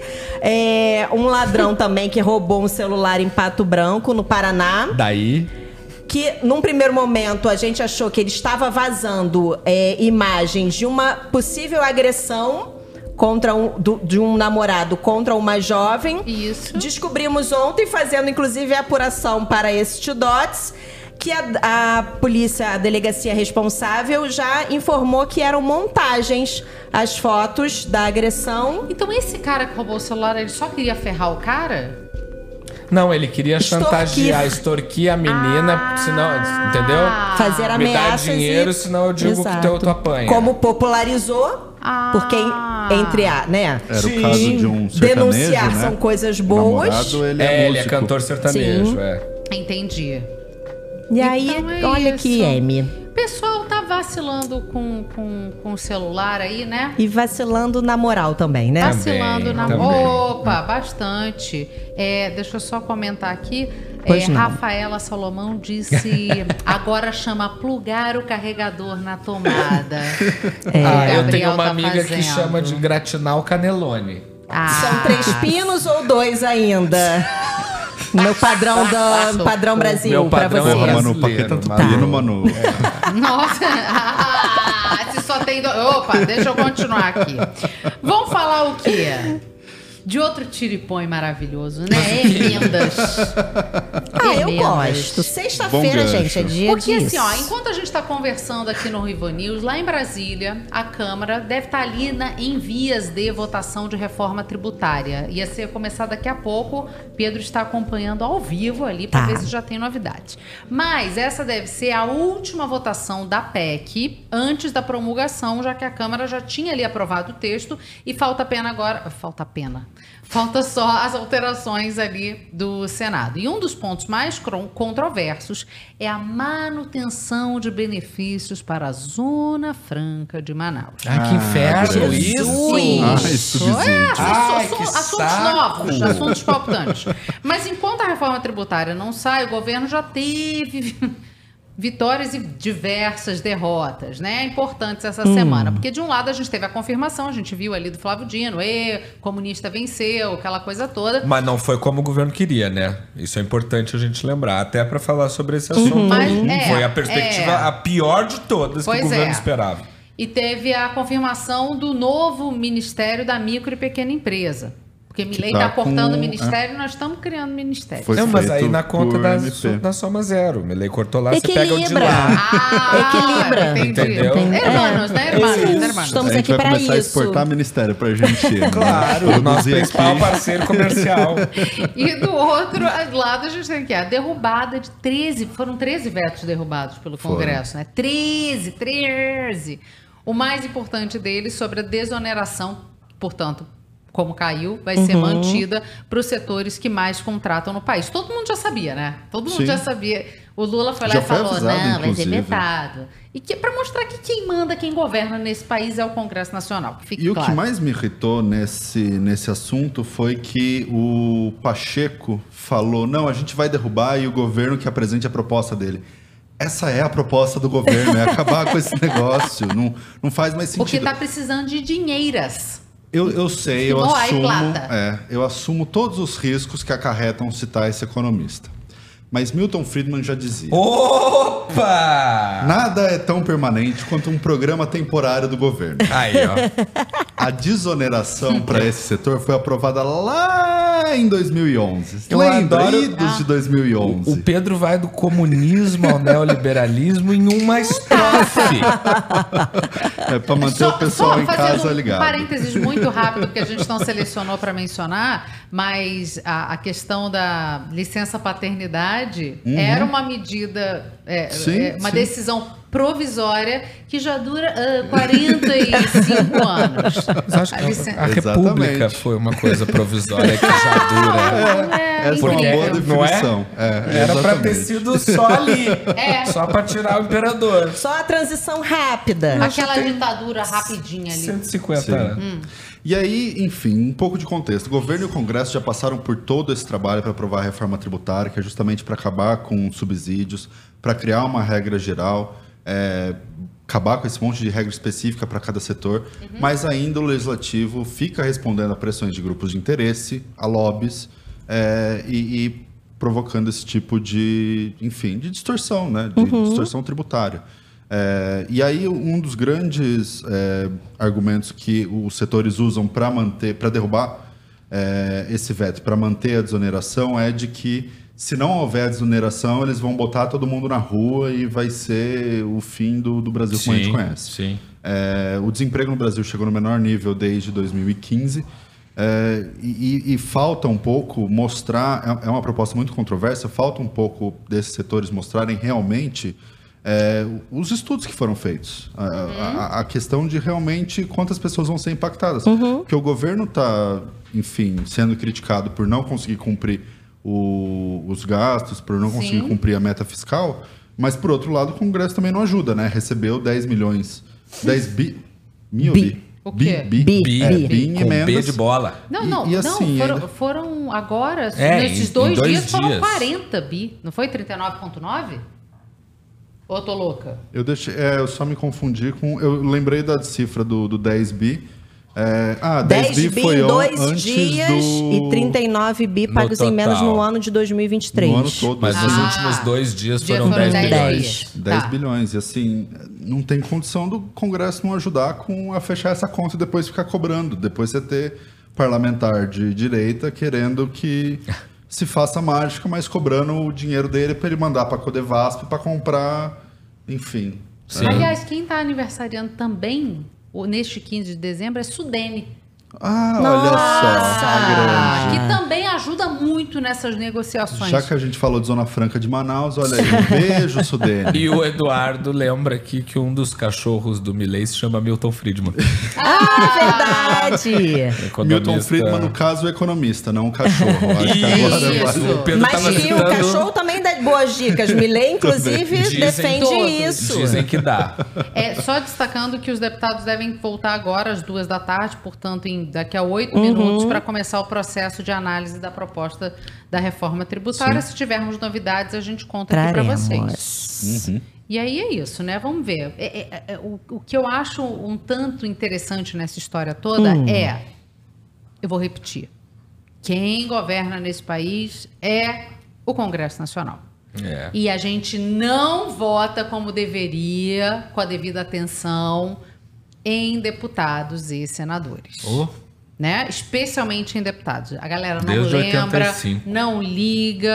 A gente tem é, gente é, bacana e que tenta fazer coisas? Tem. Mas tem um centrão forte ali que tá levando bastante. E continua tomar lá da cá, né? Sempre. Nu- nunca parou. É, política. É a única coisa que, que sobrevive. Real Politique. E já que a gente está falando de economia, vamos falar sobre o quê? A maior economista do sexo feminino no ano de 2023. a presidente do Banco dos BRICS, Dilma Rousseff.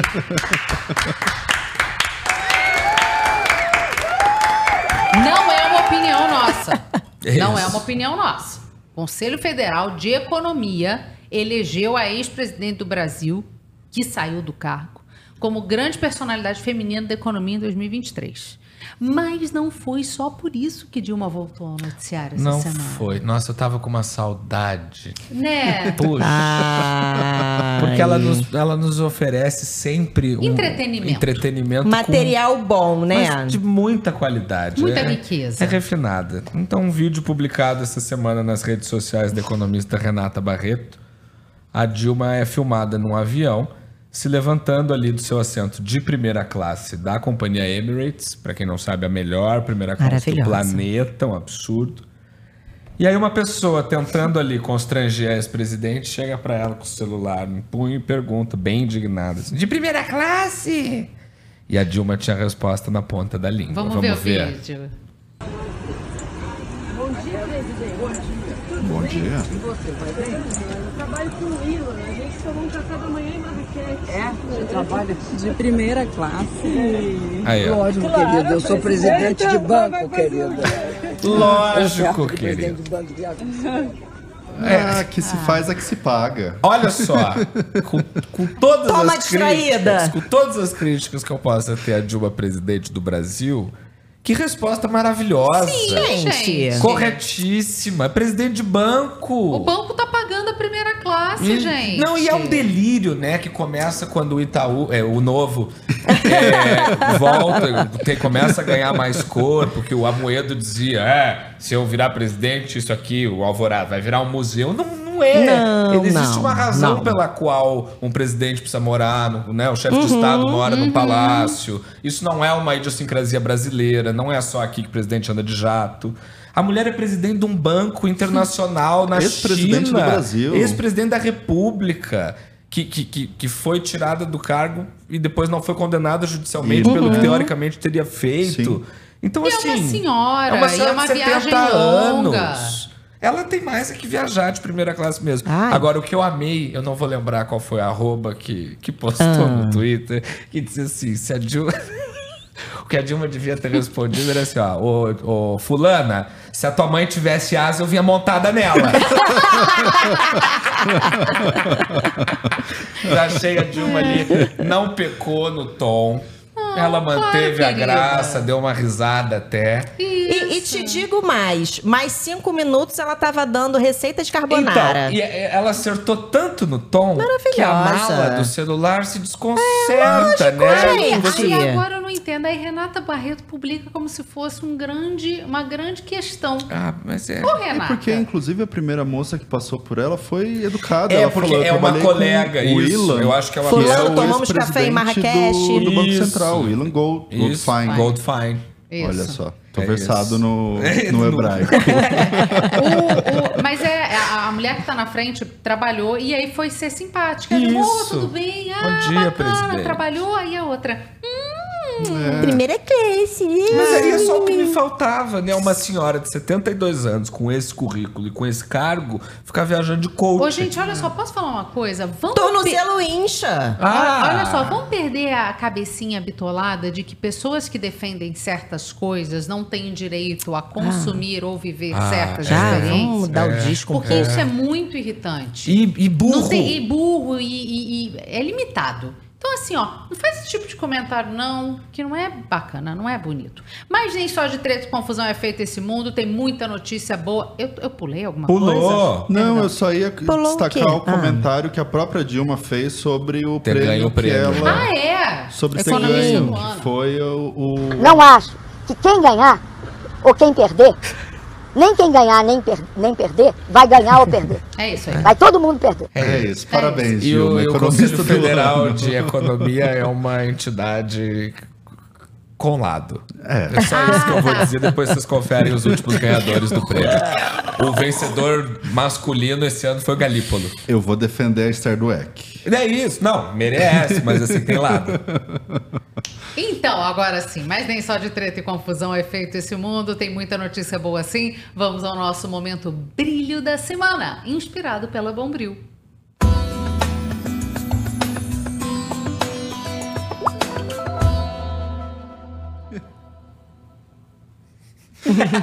Na Nova Zelândia, depois de um hiato de 150 anos, os kiwis, passarinhos e não a fruta, voltaram a se multiplicar na natureza. Ambientalistas encontraram dois filhotinhos um ano depois do início do programa que reintroduziu pássaros no habitat natural deles. É, esse é um pássaro, esse é um passo importantíssimo, um pássaro.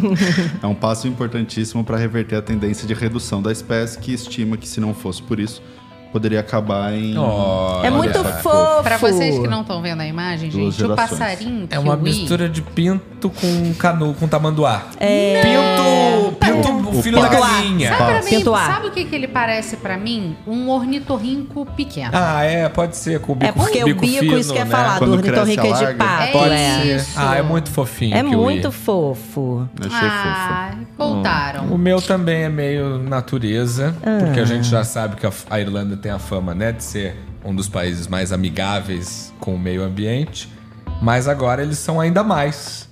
Ah, essa semana, a Irlanda chegou ao patamar de metade da eletricidade do país ser gerada por Caramba, energia renovável. No caso, a eólica. E teve alguns momentos dos dias que a cota de energia renovável produzida pelas turbinas eólicas bateu mais de 70% de toda a produção do país. É um país minúsculo? É, É. mas é um país. É. Sim. Para vocês Lógico. terem uma É ideia, a população da Irlanda é quase três vezes menor do que a da cidade de São Paulo. Aí. É, né? É, um o país Copan, pequeno. bloco 1 e 2. Posso Mas o? Copan não tem energia Não. solar. É. E os brasileiros muito energia. contribuem para aumentar esse número, né? Sim. É a opa, gente é viaja pra verdade. Irlanda Aliás, com- o nosso brilho da semana não foi da Irlanda? Aquele cara que salvou a O menina? brasileiro. Foi, Brasileiro. de Niterói. Salvou a menina. Aliás, a questão de O de migração Niterói. por lá está sendo muito séria, exatamente porque tem um monte de gente indo para lá. Porque Sim, o quê? Se Um não país... fosse a gente inundando a Irlanda, eles tinham conseguido suprir essa, essa Com necessidade. certeza. Exato, já estava em 100%. Se não fosse os brasileiros, a energia eólica era 100%. E o meu brilho da semana, assim, brilhíssimo, vai para Adélia Prado, que completou 88 anos essa semana, no dia 13, e vai lançar um livro novo de poesia, gente, aos 88 anos. Essa mineira é considerada a maior poetisa viva do Brasil, uma das escri- escritoras mais importantes da literatura nacional. E essa nova, essa nova obra dela que ela está ali escrevendo tem um título provisório, que é O Jardim das Oliveiras. Ainda não tem data de lançamento, mas já está sendo escrito. E não para por aí, porque Dona Adélia Prado, há pouco tempo, abriu um Instagram pessoal, o Eu Adélia Prado, Ah, eu arroba vou Eu seguir, Adélia Prado. gente. Não onde ela sabia. recita poemas. Ai, então, que assim, linda! Que exemplo, né? 88 anos. É, é tudo feito de acordo com o tempo que ela tem. Não, que mas são claro. vídeos. Então tem pouquinhas Maravilhosa, tá postagens. melhor que eu. Mas- com certeza.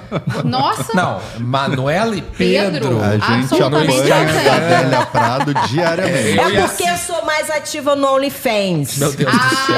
Ah, é verdade. Mas a- o Rivo News não passa lá, Manu. Ainda! É. Bem no quadro do patrocinador. Vamos em frente. É. Isso. Bom, eu, como filha de professora e pessoa pró-educação, vou trazer mais um brilho da semana sobre o destaque nesse quesito, que é de um ex-participante do quadro Pequenos Gênios do Domingão do Hulk, que conseguiu a proeza de passar no vestibular com 10 anos. Nossa. eu, com 19, já não tava nesse coisa. Eu tive que fazer FAAP porque vestibular não era pra mim. Lucas Gabriel Gama prestou vestibular para licenciatura em matemática e foi aprovado na Universidade do Estado de Não. Am- Amazonas. Peraí, não é qualquer não vestibular, É, não, é não? jornalismo, É veja isso, bem. isso, não é jornalismo. isso. E é uma pública. Exato. 10 anos, cara.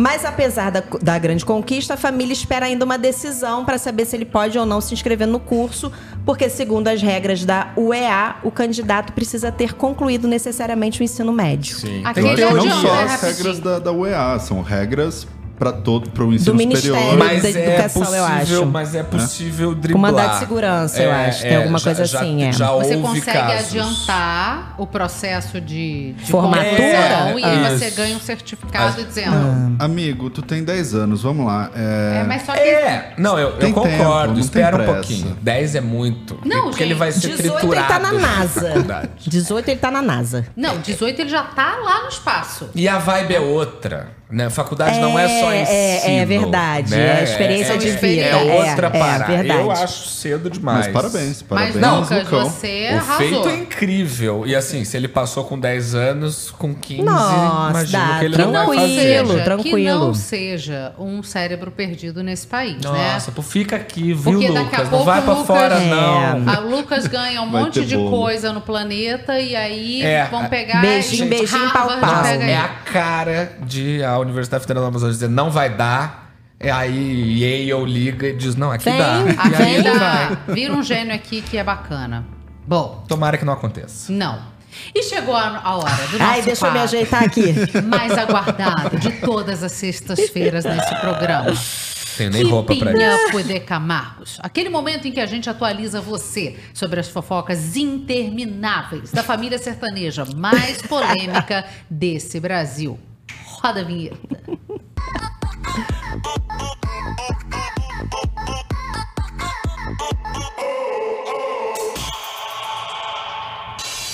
Bom demais, bom Ai, demais. Eu amo essa vinheta.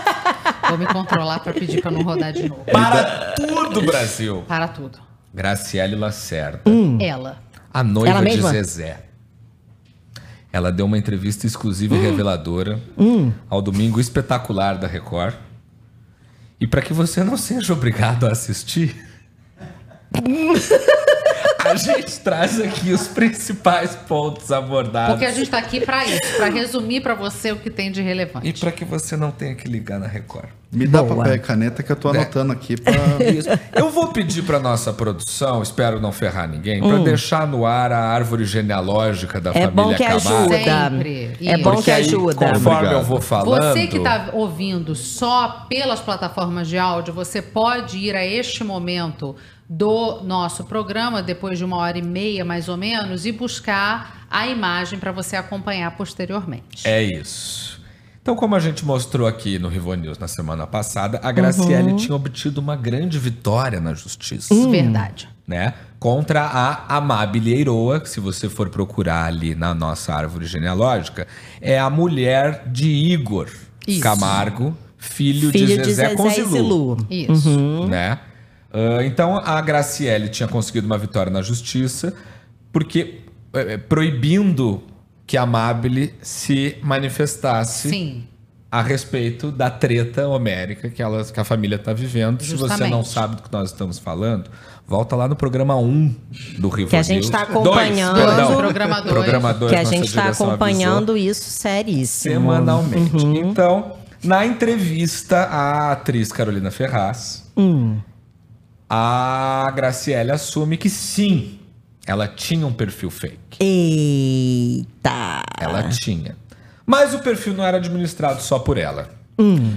Seus assessores, porque a Graciele tem mais de um, Hum. seus assessores mexiam Isso. nesse perfil e toda a família sabia que esse perfil existia, Tá, certo? tá. E ela especificamente fala daquele comentário que foi o que causou toda a ebulição, né? Porque teoricamente o perfil fake teria feito um comentário dizendo que o Anessa teria traído seu então marido Marcos Boaz com o dado Dolabella o vegano. O vegano. Sim. Qual é? Mais feminista que eu. É isso. Esse aí. O homem mais feminista desse Brasil. Esse aí. Ah, E aí, Manuela, Iguinho falou: eu não vou deixar minha mulher sofrer calada. Igor, ele. Não vai. Igor Ele mesmo. apareceu no seu próprio Instagram fazendo live. Eu quero Pera, só mas só me antes de... posiciona. Quem é Hum. Igor? Perdão. Igor é, o filho. Olha pra- Olha é filho Filho de. José e Zilu. É o filho homem, é o bendito Ah, fruto. desculpa, eu achei que era tudo. É que a gente não tá usando embaixo, a perdão. linguagem da Caras. É o herdeiro do clã Camargo. Ah, Obrigado, Exatamente. obrigado. É, antes de entrar na questão Igor, eu quero destacar aqui para nossa audiência que eu vou voltar na questão da traição Marcos e Vanessa, que você não estava preparado. Meu Deus. Mas eu trouxe apuração em bastidores. Então vamos lá com o Igor. Com vamos lá com o Vanessa. Igor. Indignado com a entrevista da madrasta, Sim. o jovem Igor Camargo, que é ali na imprensa miúda, na imprensa Na profissional, imprensa na mídia profissional. profissional, Ah. é acreditado como filho de Zilu, DJ e instruído em tecnologia da informação. Instruído. Eu adoro. Instruído. Ele deve ter feito o quê? Entendi. Um semestre? Isso. Noções básicas. resolveu EAD, resolveu jogar tudo no ventilador. Ele disse que Graciele só resolveu dar essa entrevista neste momento Uhum. porque a Amabile está proibida de falar publicamente sobre o tema. Amabile que foi que o processo que Graciele ganhou dela. Isso. Amabile, que na árvore é quem? Amabile é esposa de Igor. Isso mesmo. Filho de Zilu filho de Zezé. Zilu com Zezé. Temos o vídeo. Temos o vídeo. A mentira. Temos o vídeo. Porque você não vai decorar, porque você não tem competência de fazer casa. Eita. E pega a sua sogra Hum. e vão vocês duas horrorosas fazer uma plástica lá nos Estados Unidos. Isso Graciele teria dito sobre Amabile Zilu, No perfil fake. no perfil fake. Igor parece querem que- chateado. Que a gente não se revolte quando o negócio é direto assim. Não é. dá. Não dá. É complicado. Eu prezo pela descrição até o último momento, até quando não dá É. mais. Então, Ninguém nem A sabia gente que tu sabe. existia, né? A é gente assim, sabe, que Seja a Igor. última vez que eu tenho que entrar aqui e falar. E repito. Não, não. Não. A gente espera que não. É mas, é, quiseram calar ela, esqueceram só que eu tenho voz também. Opa! É isso aí. Afinal, ele é filho de Zezé, né? Como é que não vai ter voz? Não, ele é fruto do é o amor. É. Que mexe com a minha cabeça e me deixa assim. Exatamente. E só para encerrar este quadro maravilhoso e retomando a questão da traição de Marcos Boaz e Vanessa Camargo, Por favor. apesar de boatos proferidos pelo perfil de Graciele, que não sabemos quem publicou, porque já são tantos assessores, eles parecem que não estão muito preocupados com isso, Marcos e Vanessa, porque teve o aniversário do mais velho, foi Vanessa, Marcos, Isis Valverde, Dado Dolabella, todo mundo ali cantando parabéns, ó. No bolo de fubá, todo mundo junto. Caraca, mulher. Tá? Então isso aqui, gente. Vanessa tá evoluída, Marcos tá evoluído, gente, ó. Olha E só. o vegano segue ali, né?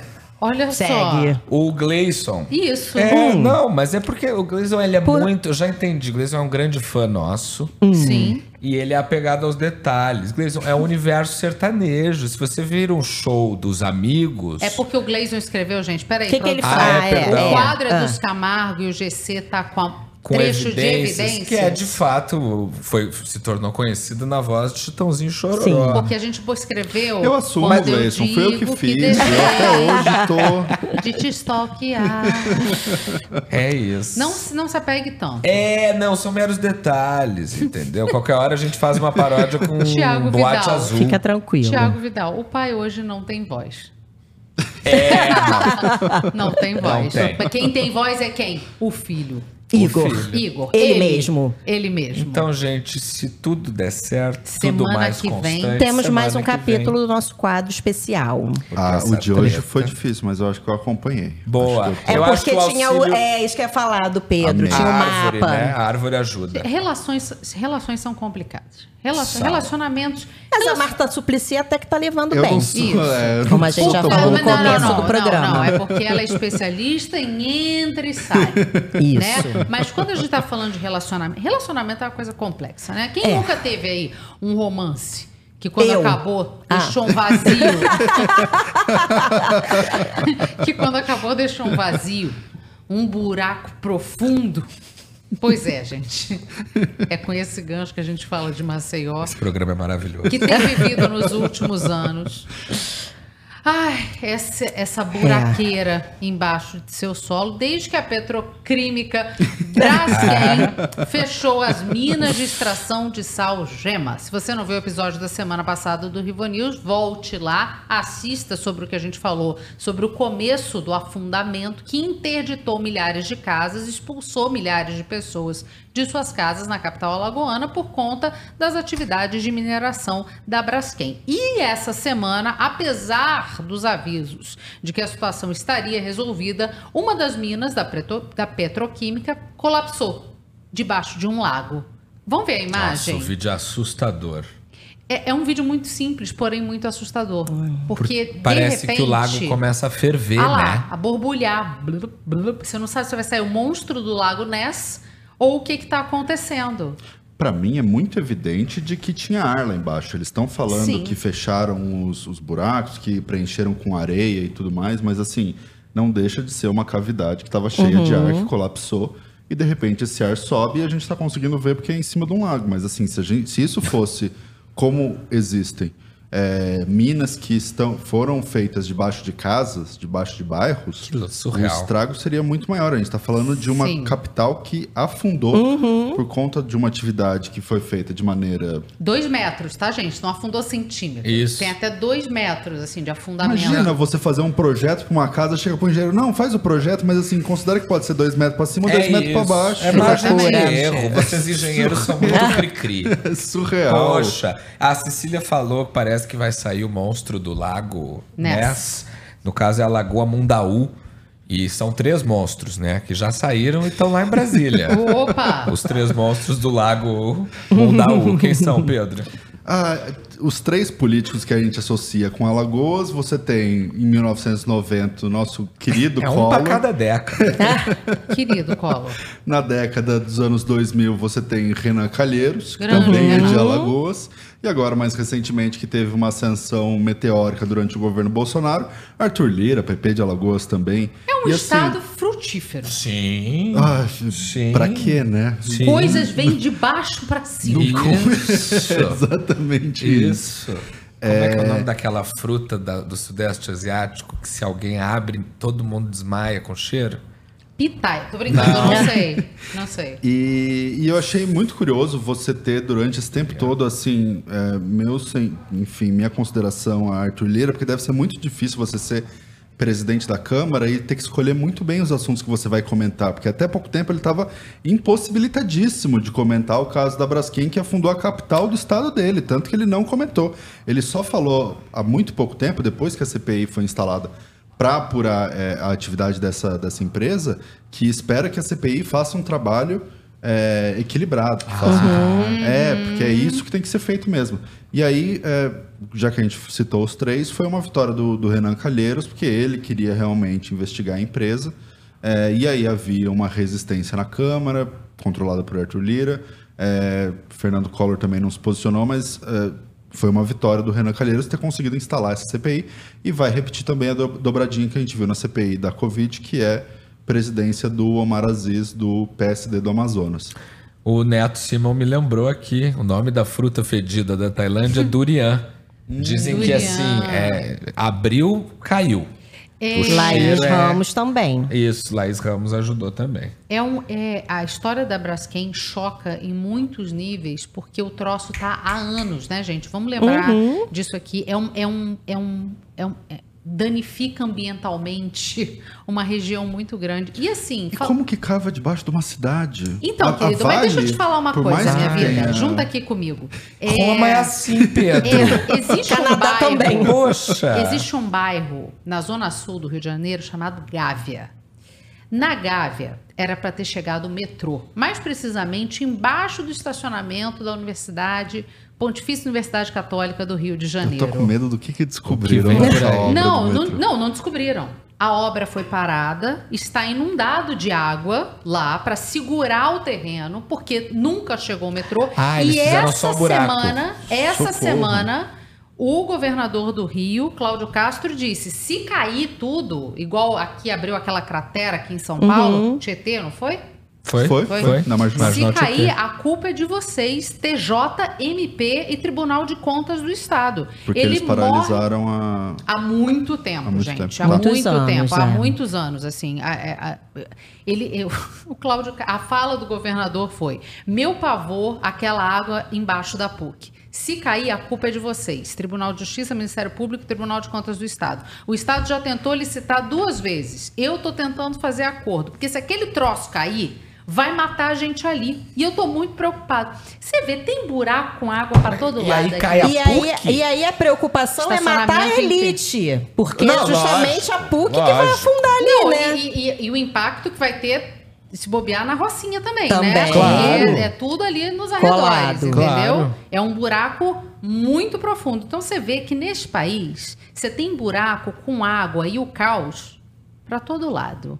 Mas o Cláudio Castro avisou, a culpa vai ser do pessoal. Eu tô tentando, vocês é que estão me impedindo.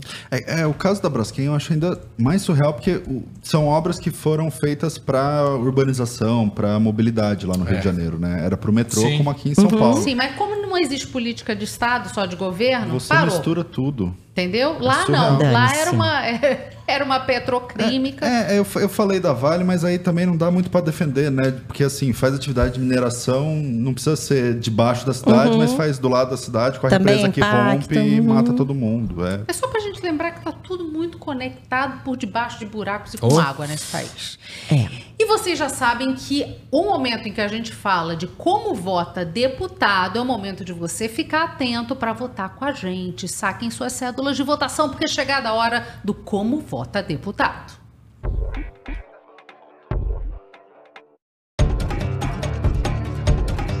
Como vota, deputado?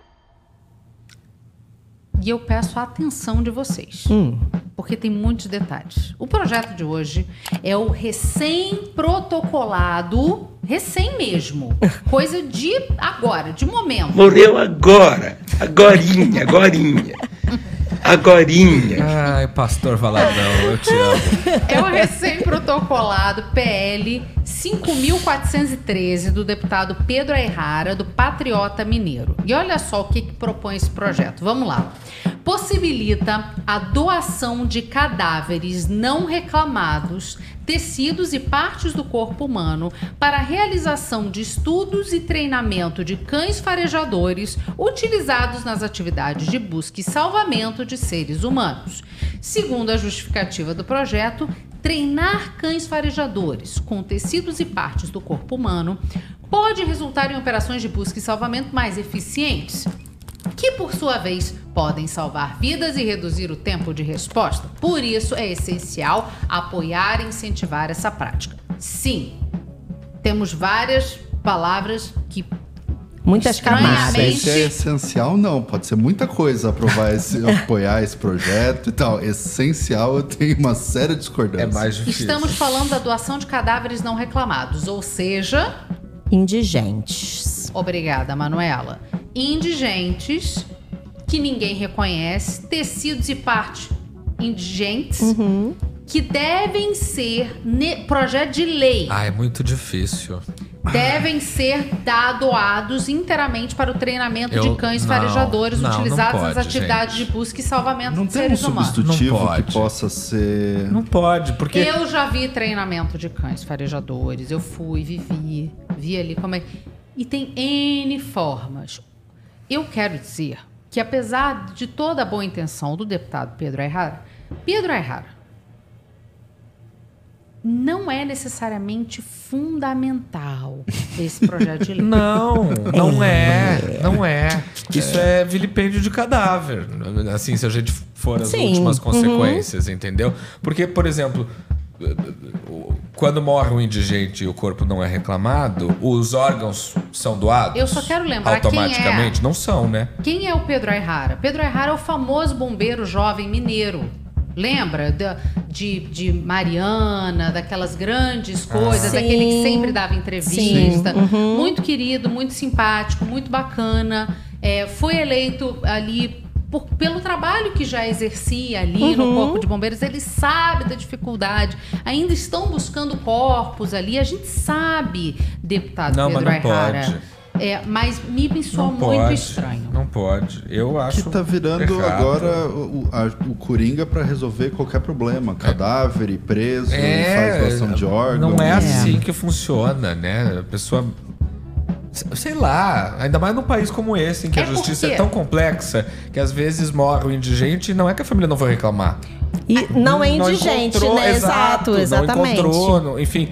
Ah, eu acho muito, muito ruim. Eu também. Eu, eu sou contra, apesar de entender que o deputado está querendo ali fazer uma boa ação. Eu entendo.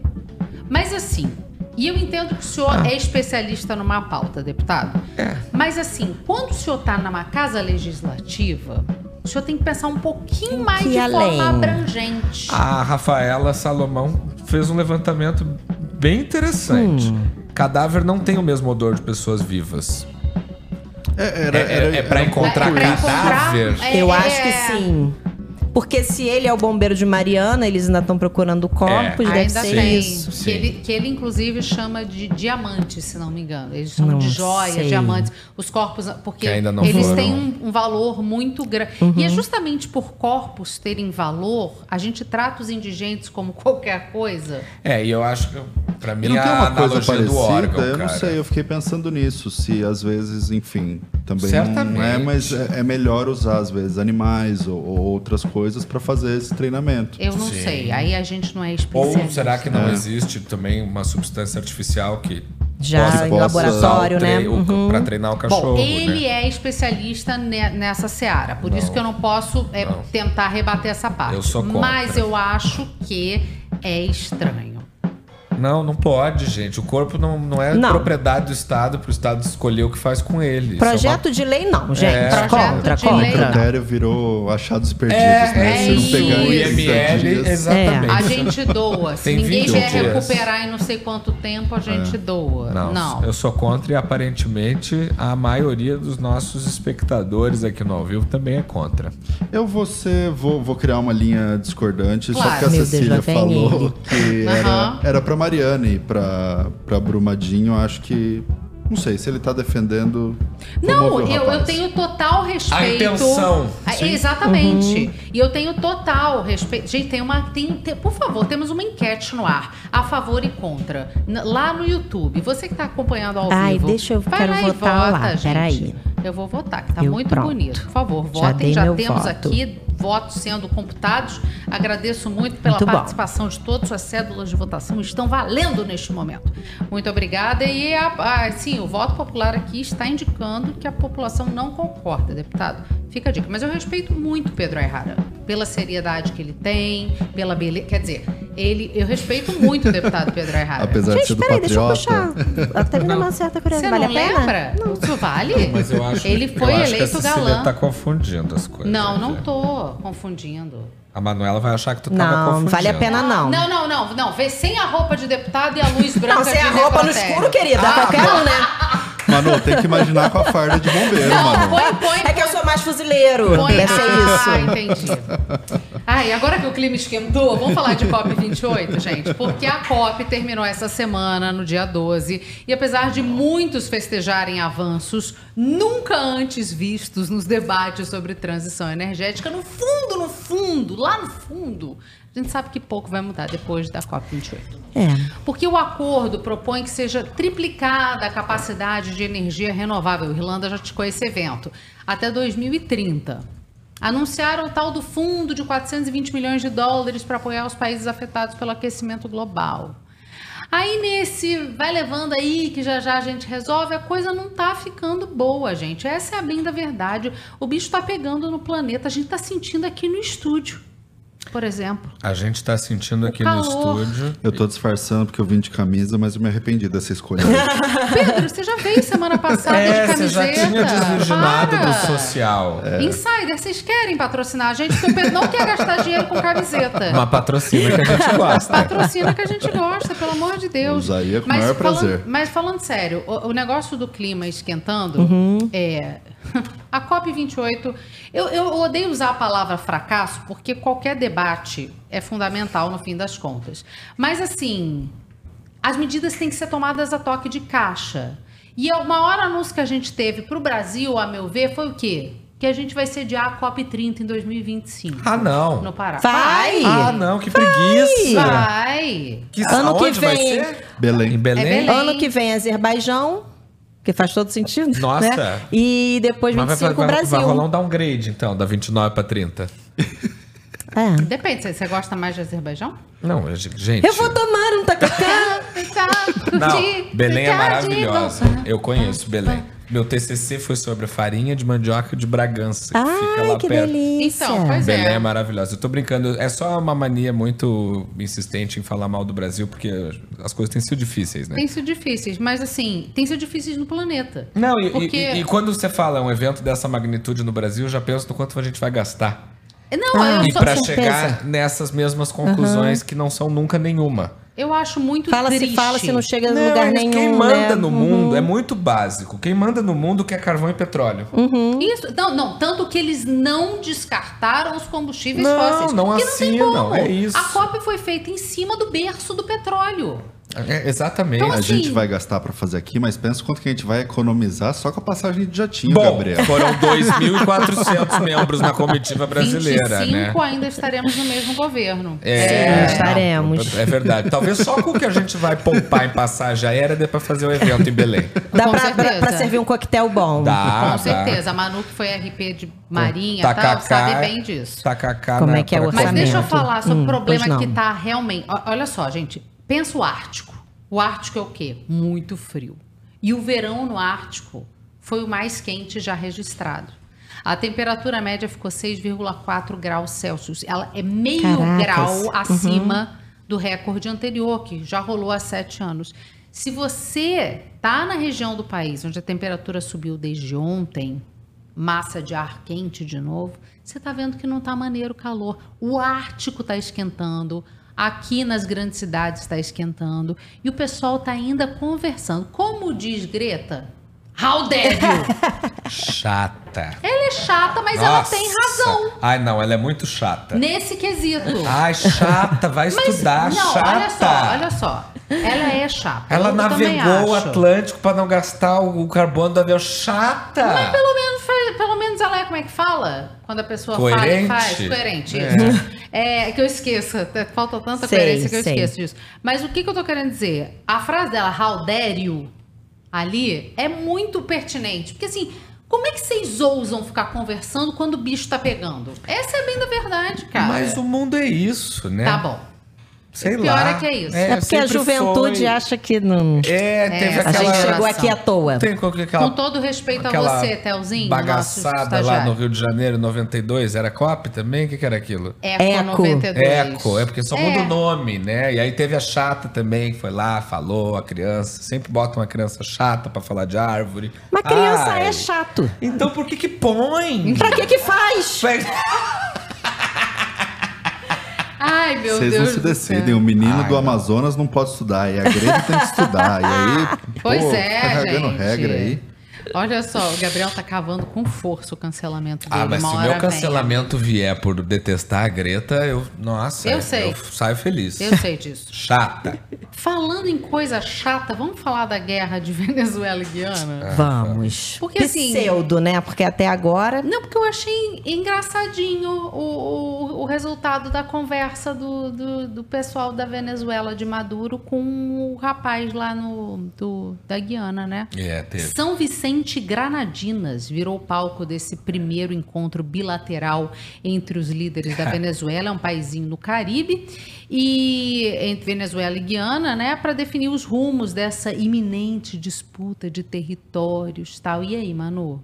Tudo eu bullshit. tava, eu escrevi um belo texto, mas eu vou falar aqui de improviso que eu tava Vamos. falando com o Pedro hoje é, de manhã, que Pedro falou assim, que a gente tava vendo o canal que nunca desliga. Sim, conheço. E aí a moça loura de Nova York, que eu esqueço o nome, tava lá.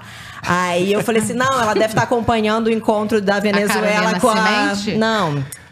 Sandra alguém. A Sandra Sandra Coutinho. Coutinho. Ah, tá. Beijo, Sandra. Ah, E aí eu falei assim: não, acho que ela tá em São, Vic- São Vicente, né? São, Granadinos. E você falou, eu Granadinos, achei que, que é era uma. aqui no litoral paulista, porque era um fundo com montanha, tinha mar. não, é São Vicente. Deve estar e- acompanhando o encontro da Venezuela com Guiana. E o Pedro, é, o que que tá tendo? Eu falei assim, ah, eles foram num encontro presencial pela primeira vez. No Caribe, lógico. No né? Caribe, perder obviamente. Maracaibo. E aí eu tava explicando pra Pedro, falei, inclusive essa é a minha notícia, eu vou te dar um resumo aqui. Um resumo aqui. O, o encontro tá tão importante que eles se enfiaram dentro de uma sala no aeroporto que é desse tamanho pra Maduro e o, E o- Irfan ali pra falarem sobre é, o presidente Luiz Inácio Lula da Silva foi convidado porque o encontro foi a partir de uma ideia que ele com o Maduro ali num telefonema, Maduro falou: Eu acho que tem necessidade de falar aqui com o pessoal da Guiana antes de Né? invadir. Antes de roubar. O Maduro Lula deve ter Vamos falado: no É uma boa Caribe, ideia, pô." vamos fazer Aí isso. o que, que ele fez? Mandou Celso. Mandou Celso, porque Celso ali, gente, Celso domina. Que não é chanceler.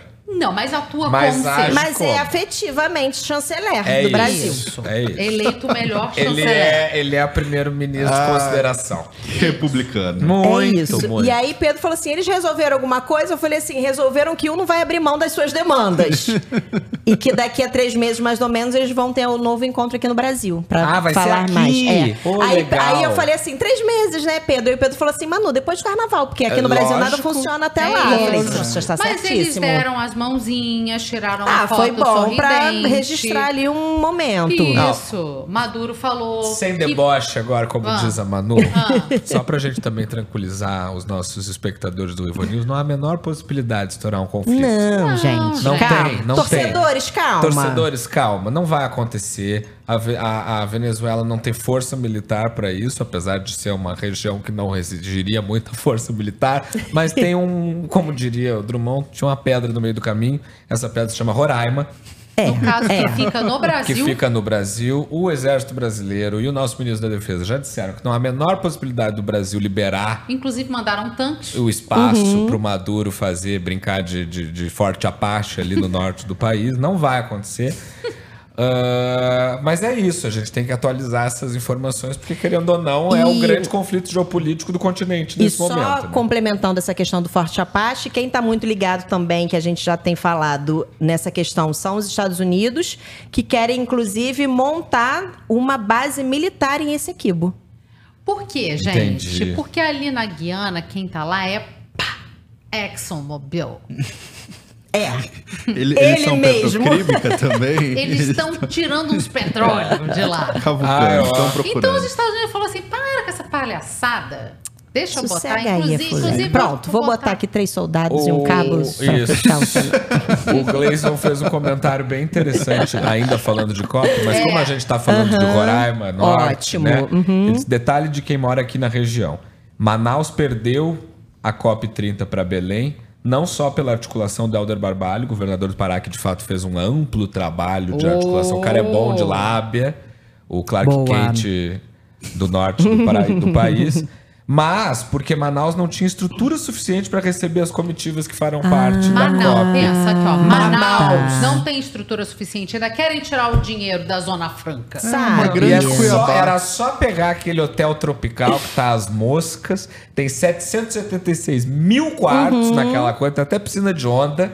Era só pegar aquilo, reformar e, e, e fazer. Ia sair mas muito tudo mais bem. barato. Mas o amazonino lá tá preocupado com, o, Amazonino com a Mendes. Amazon. E nem é Ah, ele, não, é o não. Wilson Não, é Faria. outro. Wilson É o Wilson Faria? Faria. Wilson Lima. O Amazonino Mendes morreu. Isso, não, só É. foi uma piada ruim agora, né? Falta. fa- Agora, seria o com esse contexto da, da Cecília, me deixou na, na bad. Isso. Então vamos falar de coisa boa. Vamos falar de coisa boa. Gente, olha só, essa notícia é aquela que a gente fala assim, vamos botar no Realidade Distorcida? Não, vamos deixar para comentar. Porque assim, ó, é muito curioso. Vamos lá, deixa eu contar aqui para vocês. Na Assembleia Legislativa do Paraná, a famosíssima Alep, o deputado Renato Freitas, do PT, estava fazendo um discurso quando ele foi interrompido por vaias da ala evangélica do parlamento. Aí o que, que ele fez? Ui.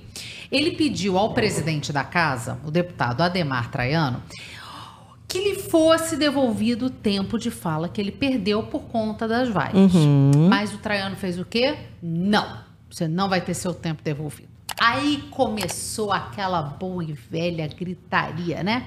Realpolitik. Isso. Dedo em riste e gritaria. Até que o Traiano cortou o microfone do Freitas. Freitas, do PT. Neste momento, Freitas passa a falar ainda mais alto. E aí ele foi se exaltando. E ele questionou o autoritarismo do presidente da casa. Aí, incomodado, o Traiano determinou no microfone que seja instaurado um processo no Conselho de Ética contra Freitas por quebra de decoro.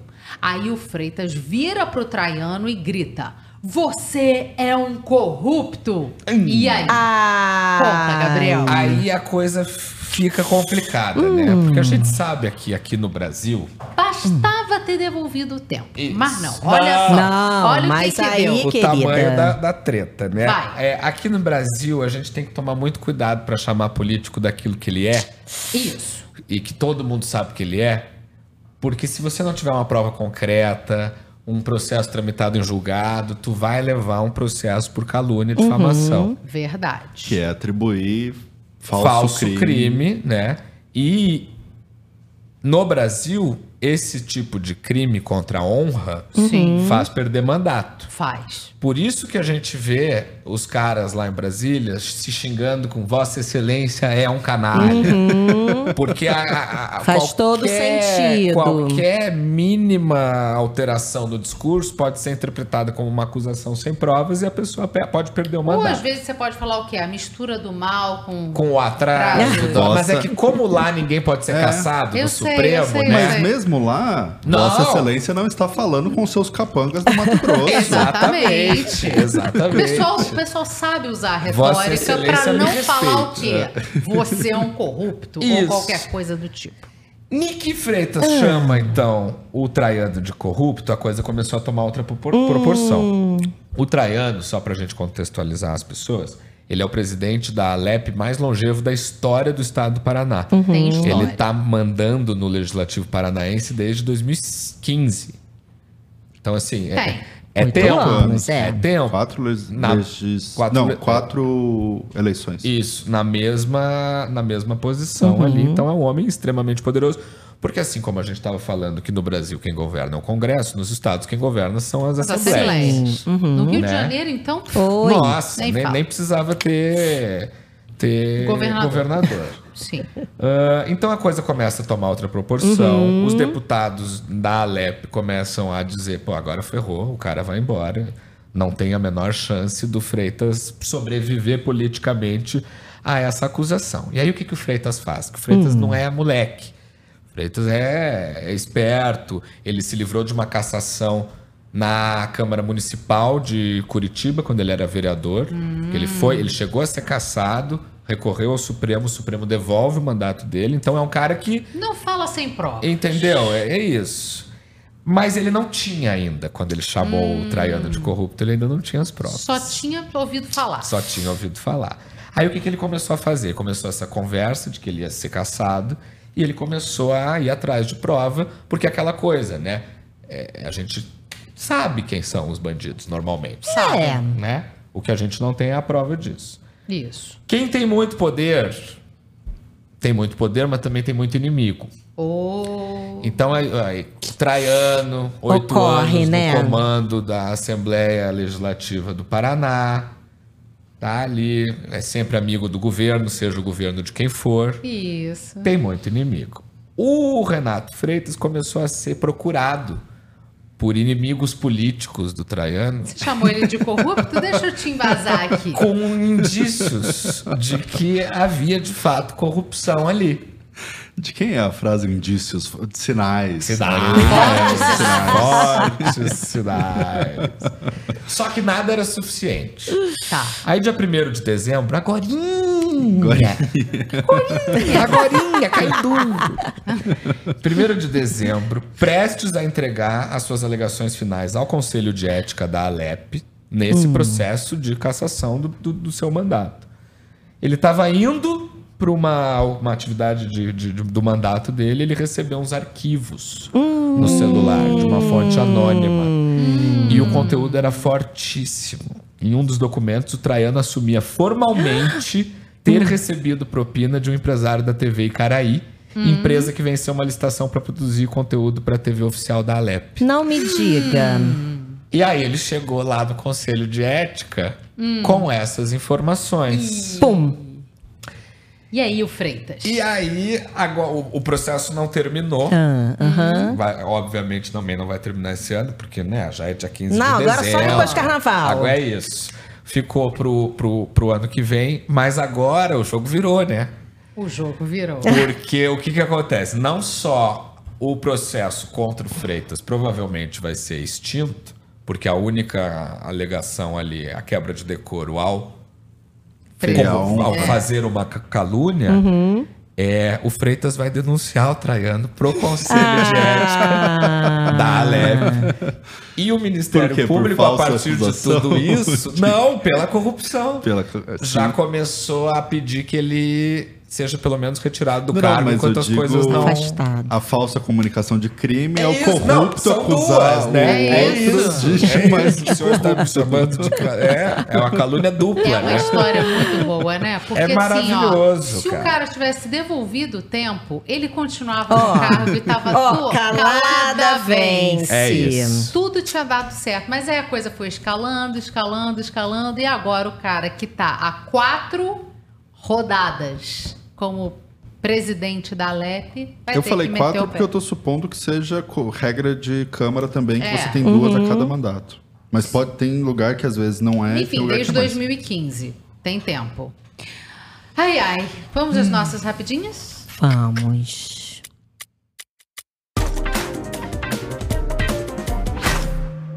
Rapidinhas.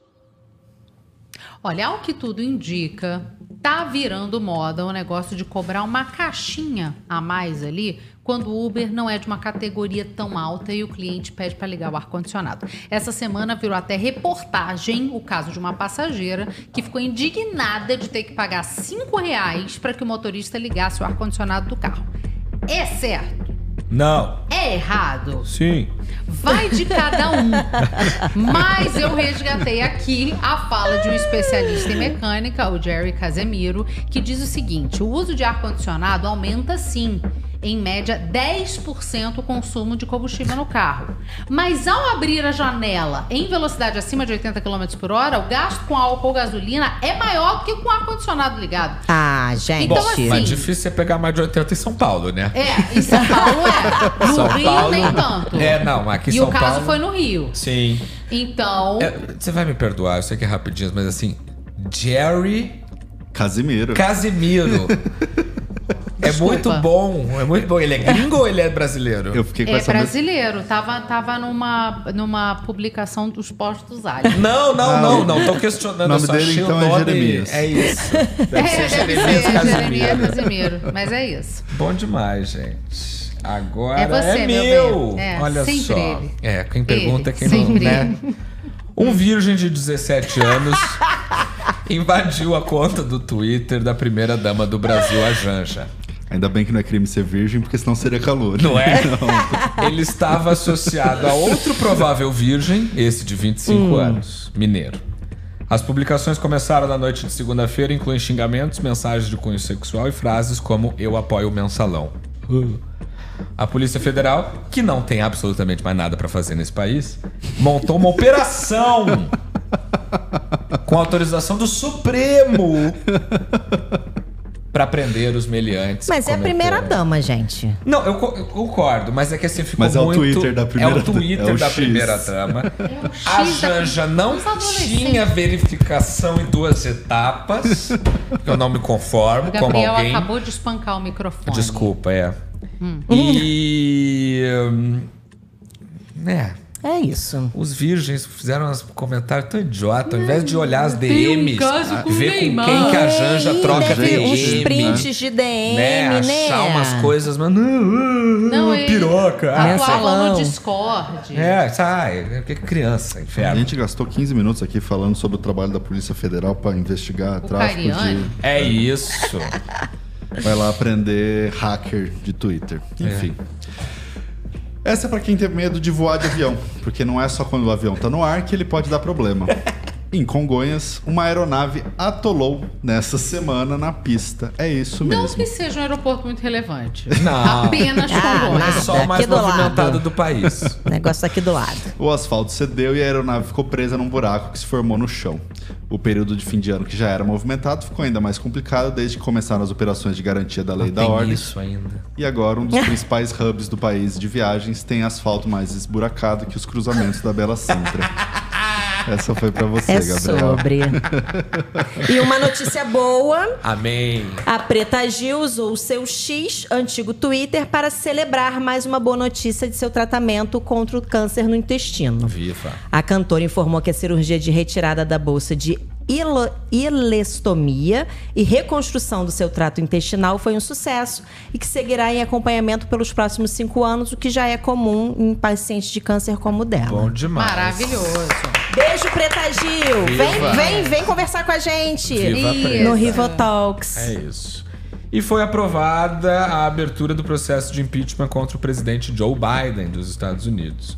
Esse senhor, né, responsável pelo governo do país mais influente do mundo, é acusado de usar a sua própria influência, quando era vice do Barack Obama, para ajudar negócios do seu filho, Hunter Biden, na Ucrânia.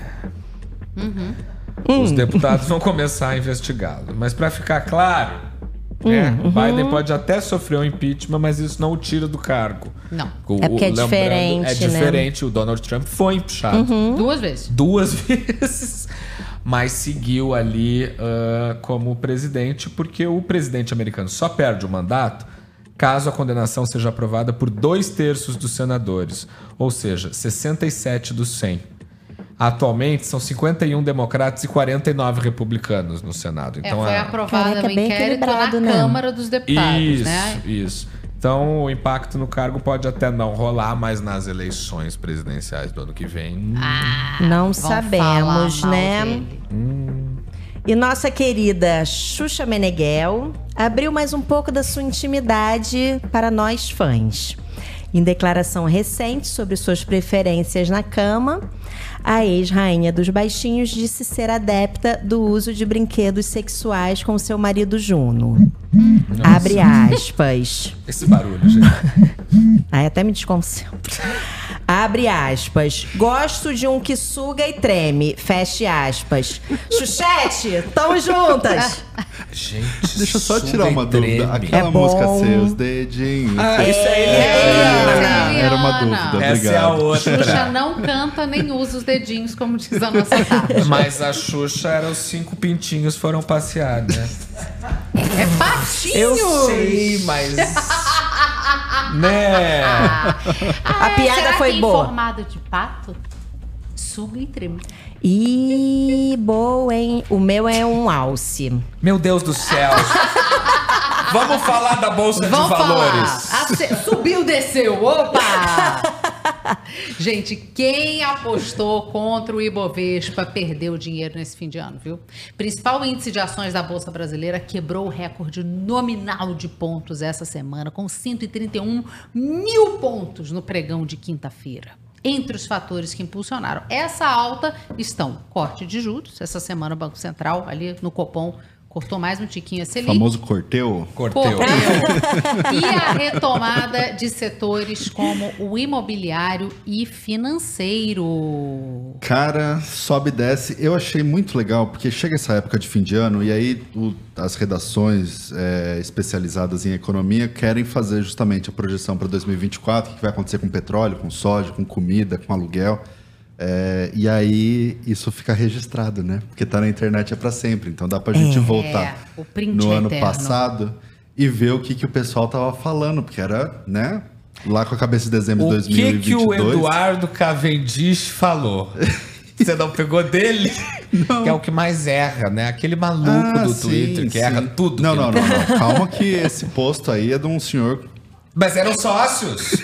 com sobrenome Ferre. É, ele e o Café com Ferre, sócios do Traders Club. Olha eu queimando mais um patrocínio aqui. Ah, mas dessa- esse pessoal É. não Daí queria. a gente não queria estar faz envolvido questão. com eles, não. O, o, que eu tinha, o que eu tinha separado é que justamente nesse fim de ano, economista é um bicho chato, né? Eles querem ficar achando picuinha em tudo que é lugar.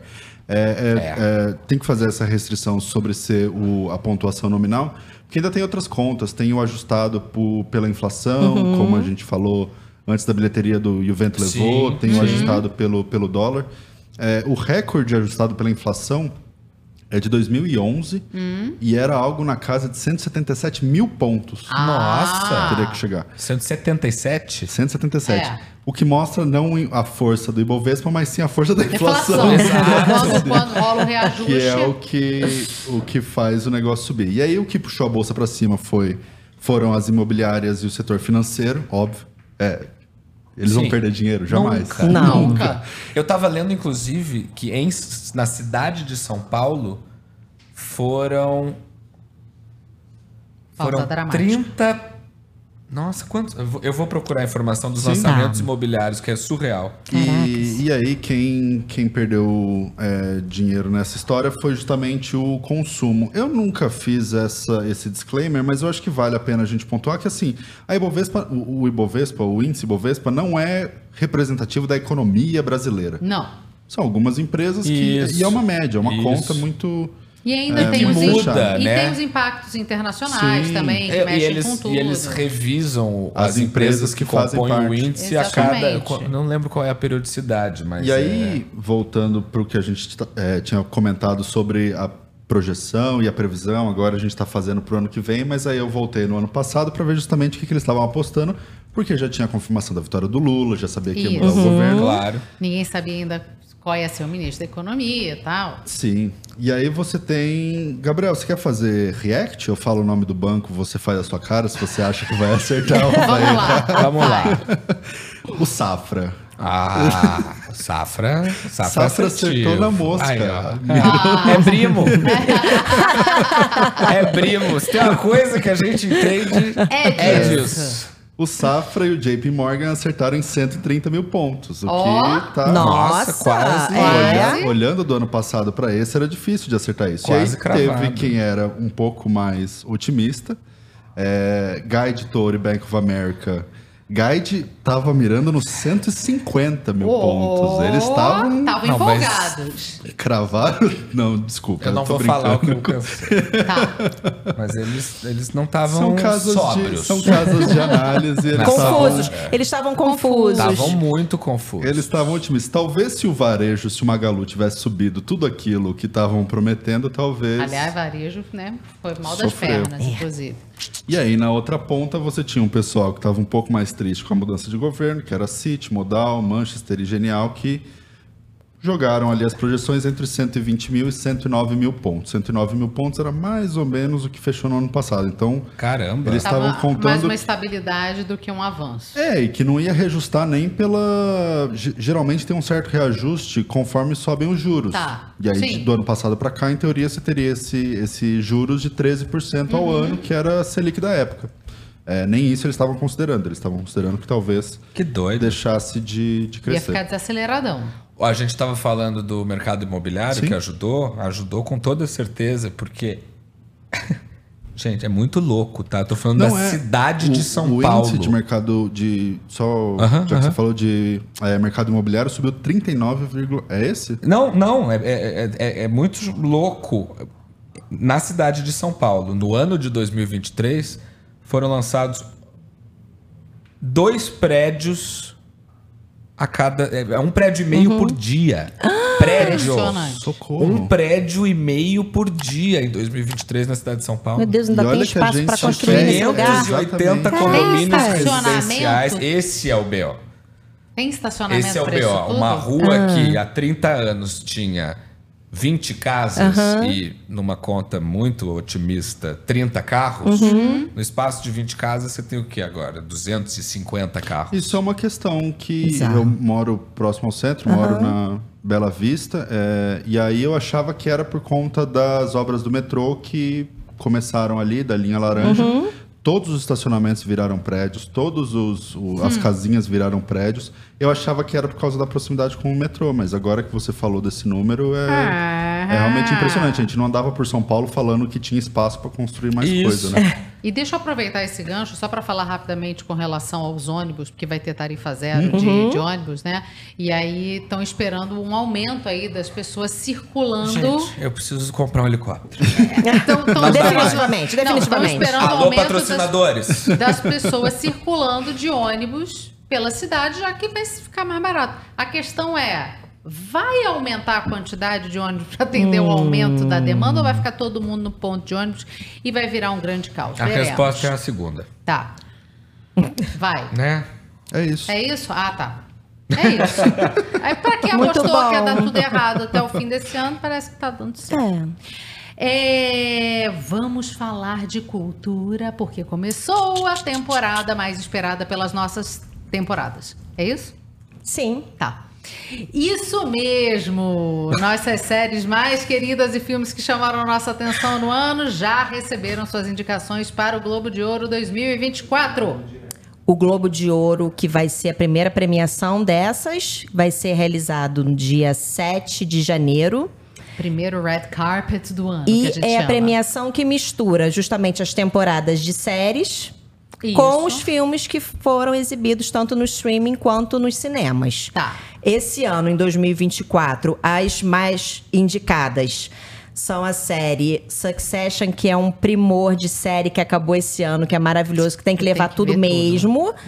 E a- o filme Barbie, que foi Sim, né, o grande fenômeno de 2023. De marketing, de mídia e de bilheteria. Você via filas e filas, todo mundo de rosa no cinema e Uma coisa louca. coisa louca.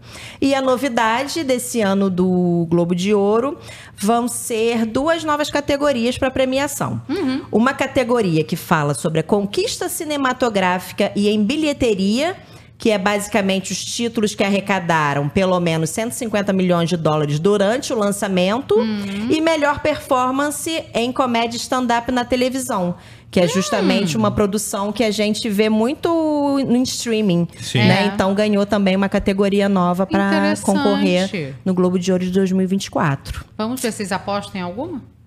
Eu, Succession, pra mim, leva tudo. Ah, é bom demais. É bom demais. É obra-prima. E Morning Show também, que eu amo. De roteiro e atuação. E É. vocês, gente? Vocês que estão acompanhando a gente? O que, que vocês acham? Quem leva? Quem não leva? Barbie merece? Eu não assisti ainda, Também não? Barbie. Vamos ver? Vamos. Vamos, E o então Globo tá. de Ouro costuma ser menos politizado que o Oscar, né? As Sim, premiações. verdade. Só que eles mantêm. Não, não sei se esse ano ainda, mas o Rick Gervais apresentou o prêmio durante muito tempo. É não? verdade, É. é. verdade. Não, e tem outra coisa Ó. interessante que é, é- Esqueci o que eu ia falar. Tá cancelada. Eu tava falando sobre. é, ser Vamos assistir Barbie no final de semana? Vamos. Ah, esqueci. Que série você acha que vai dar? Não, é que eu fico curiosa pro red carpet, aí eu pensei no red carpet, pensei em outra coisa, esqueci. Ah. Mas é isso, vamos Chama ver, vai começar. Tá. É que eu tô pensando em quê? Almoço. Cancelamento da semana. É isso. Por favor, nossa vinheta.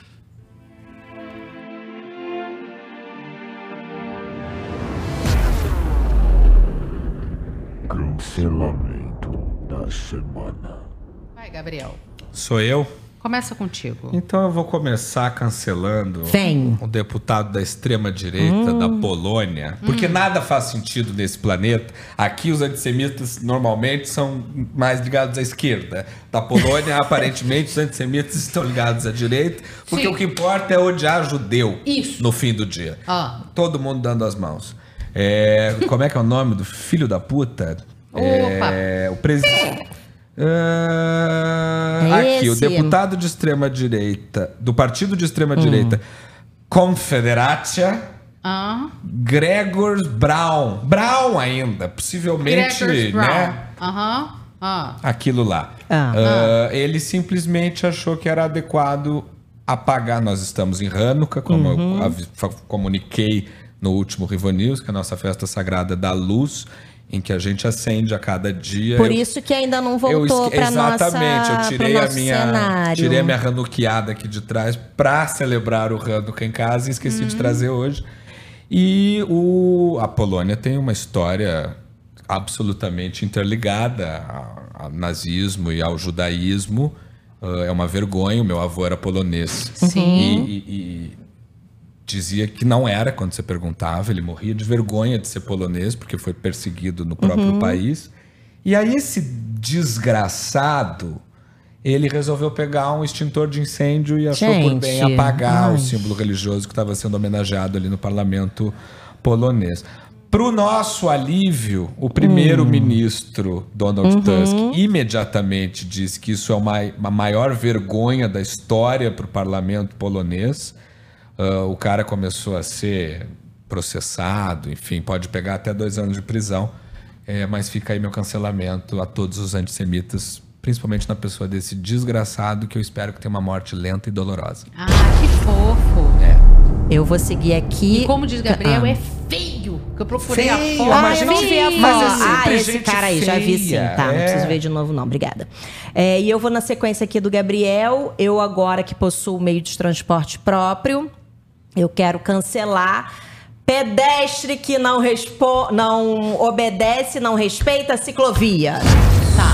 Porque hoje é sexta, né? Na quarta-feira saí aqui dos estúdios da nossa reunião, pedalando minha bicicletinha, uma mão no guidão, a outra, A outra no carinho. É isso. Ah. Uma mulher maluca, não lúcida, falando no telefone, passou na minha frente na ciclovia. Se eu não freio, não boto o pé no chão, Não são as duas. É, exato. Uma mistura do duas- mal com atraso e pitadas de Casadas. psicopatia. Pitadas profundas. Olha, tem duas coisas que incomodam, que é bicicleta andando na calçada quando tem ciclovia e pedestre. Exato. Andando na ciclovia quando tem calçada. Difícil. Vai, Meu Pedro. cancelamento, para quebrar um pouco a tradição de eu arranjar encrenca com o prefeito de São Paulo, vai pro governador de São Paulo em defesa ao prefeito da capital paulistana. Porque olha, Tarcísio de Freitas, depois da privatização da Sabesp, tá bom, veio essa semana falar que vai subir o preço, que não tem o que fazer, que o governo tá bom, ok, não tem o que fazer. Mas agora, aumentar o preço da passagem, fazer do, do jeito mesquinho que ele fez, de querer pegar na, na surpresa. É, e ainda enquanto a, a capital está fazendo justamente esse trabalho de tentar garantir um transporte de qualidade gratuito, eu acho lamentável. O meu cancelamento vai para homens que não escutam o que a gente fala. Ah, eu vou defender o teu marido. Não, você sossega aí. Você sossega Eu aí. não, deixa ela falar. Tá? Porque olha só. Você pega e você fala uma coisa. E o homem insiste que você não falou ou que não aconteceu. Eu tava lá deixando o meu marido no aeroporto. Ele, por vontade própria, resolveu. Eu não sei andar em São Paulo ainda sem o ex. É aquele meme. Homem, será que homem pensa? Aí ele pegou, botou o endereço de onde pra ele achava que eu ia. Aí eu olhei pra ele, eu não vi que ele fez isso porque eu estava Uhum. dirigindo. Ele foi tentar fazer uma Correta. gentileza, foi tentar fazer uma gentileza. Aí eu olho pra ele e falo assim: "Você botou o endereço tal aqui?" Ele falou: "Aham". No meio do caminho eu me dou conta que eu estou indo para minha casa e não para um lugar estabelecido. Então, homens, escutem o que a gente fala. Por gentileza. Porque isso é irritante. Renato, se precisar de pouso, lá em casa tem cama sobrando. Não, viu? ele Não, tá que ele no já Rio pode de ficar lá, né? Olha. Tá? Em casa, lá Meu na amor, minha você casa. sabe que eu te amo. Mas me escuta. Porque ele fala assim: você não me falou, você não fez. Eu falei. Tudo porque ele resolveu fazer um favor. Olha como a gente sofre, né? O homem hétero, né? O Gleison comenta muito a aqui. vida e da o que, que gente. deu o cancelamento da internet na semana passada? Deu que hoje não caiu, hein, Gleison? Olha só.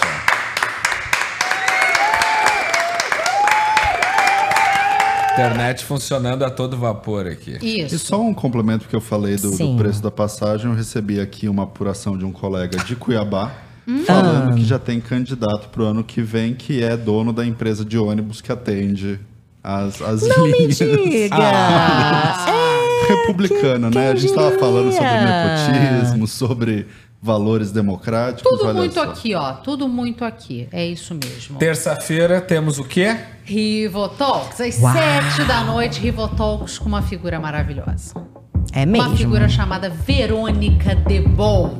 De bom demais. Desculpa. Tudo é bom. É isso. Ela Eu é. chamo ela de Verônica Tudo é Bom, essa atriz incrível que acabou de é, Tá em lançar, cartaz, tá né? em cartaz nos cinemas com Minha Irmã e Eu, filme de Tata Werneck com Ingrid Guimarães, Muito bom. na qual ela é roteirista e atriz. A Você gente- chora de rir do, do início, início ao fim. Muito, Verônica muito. maravilhosa.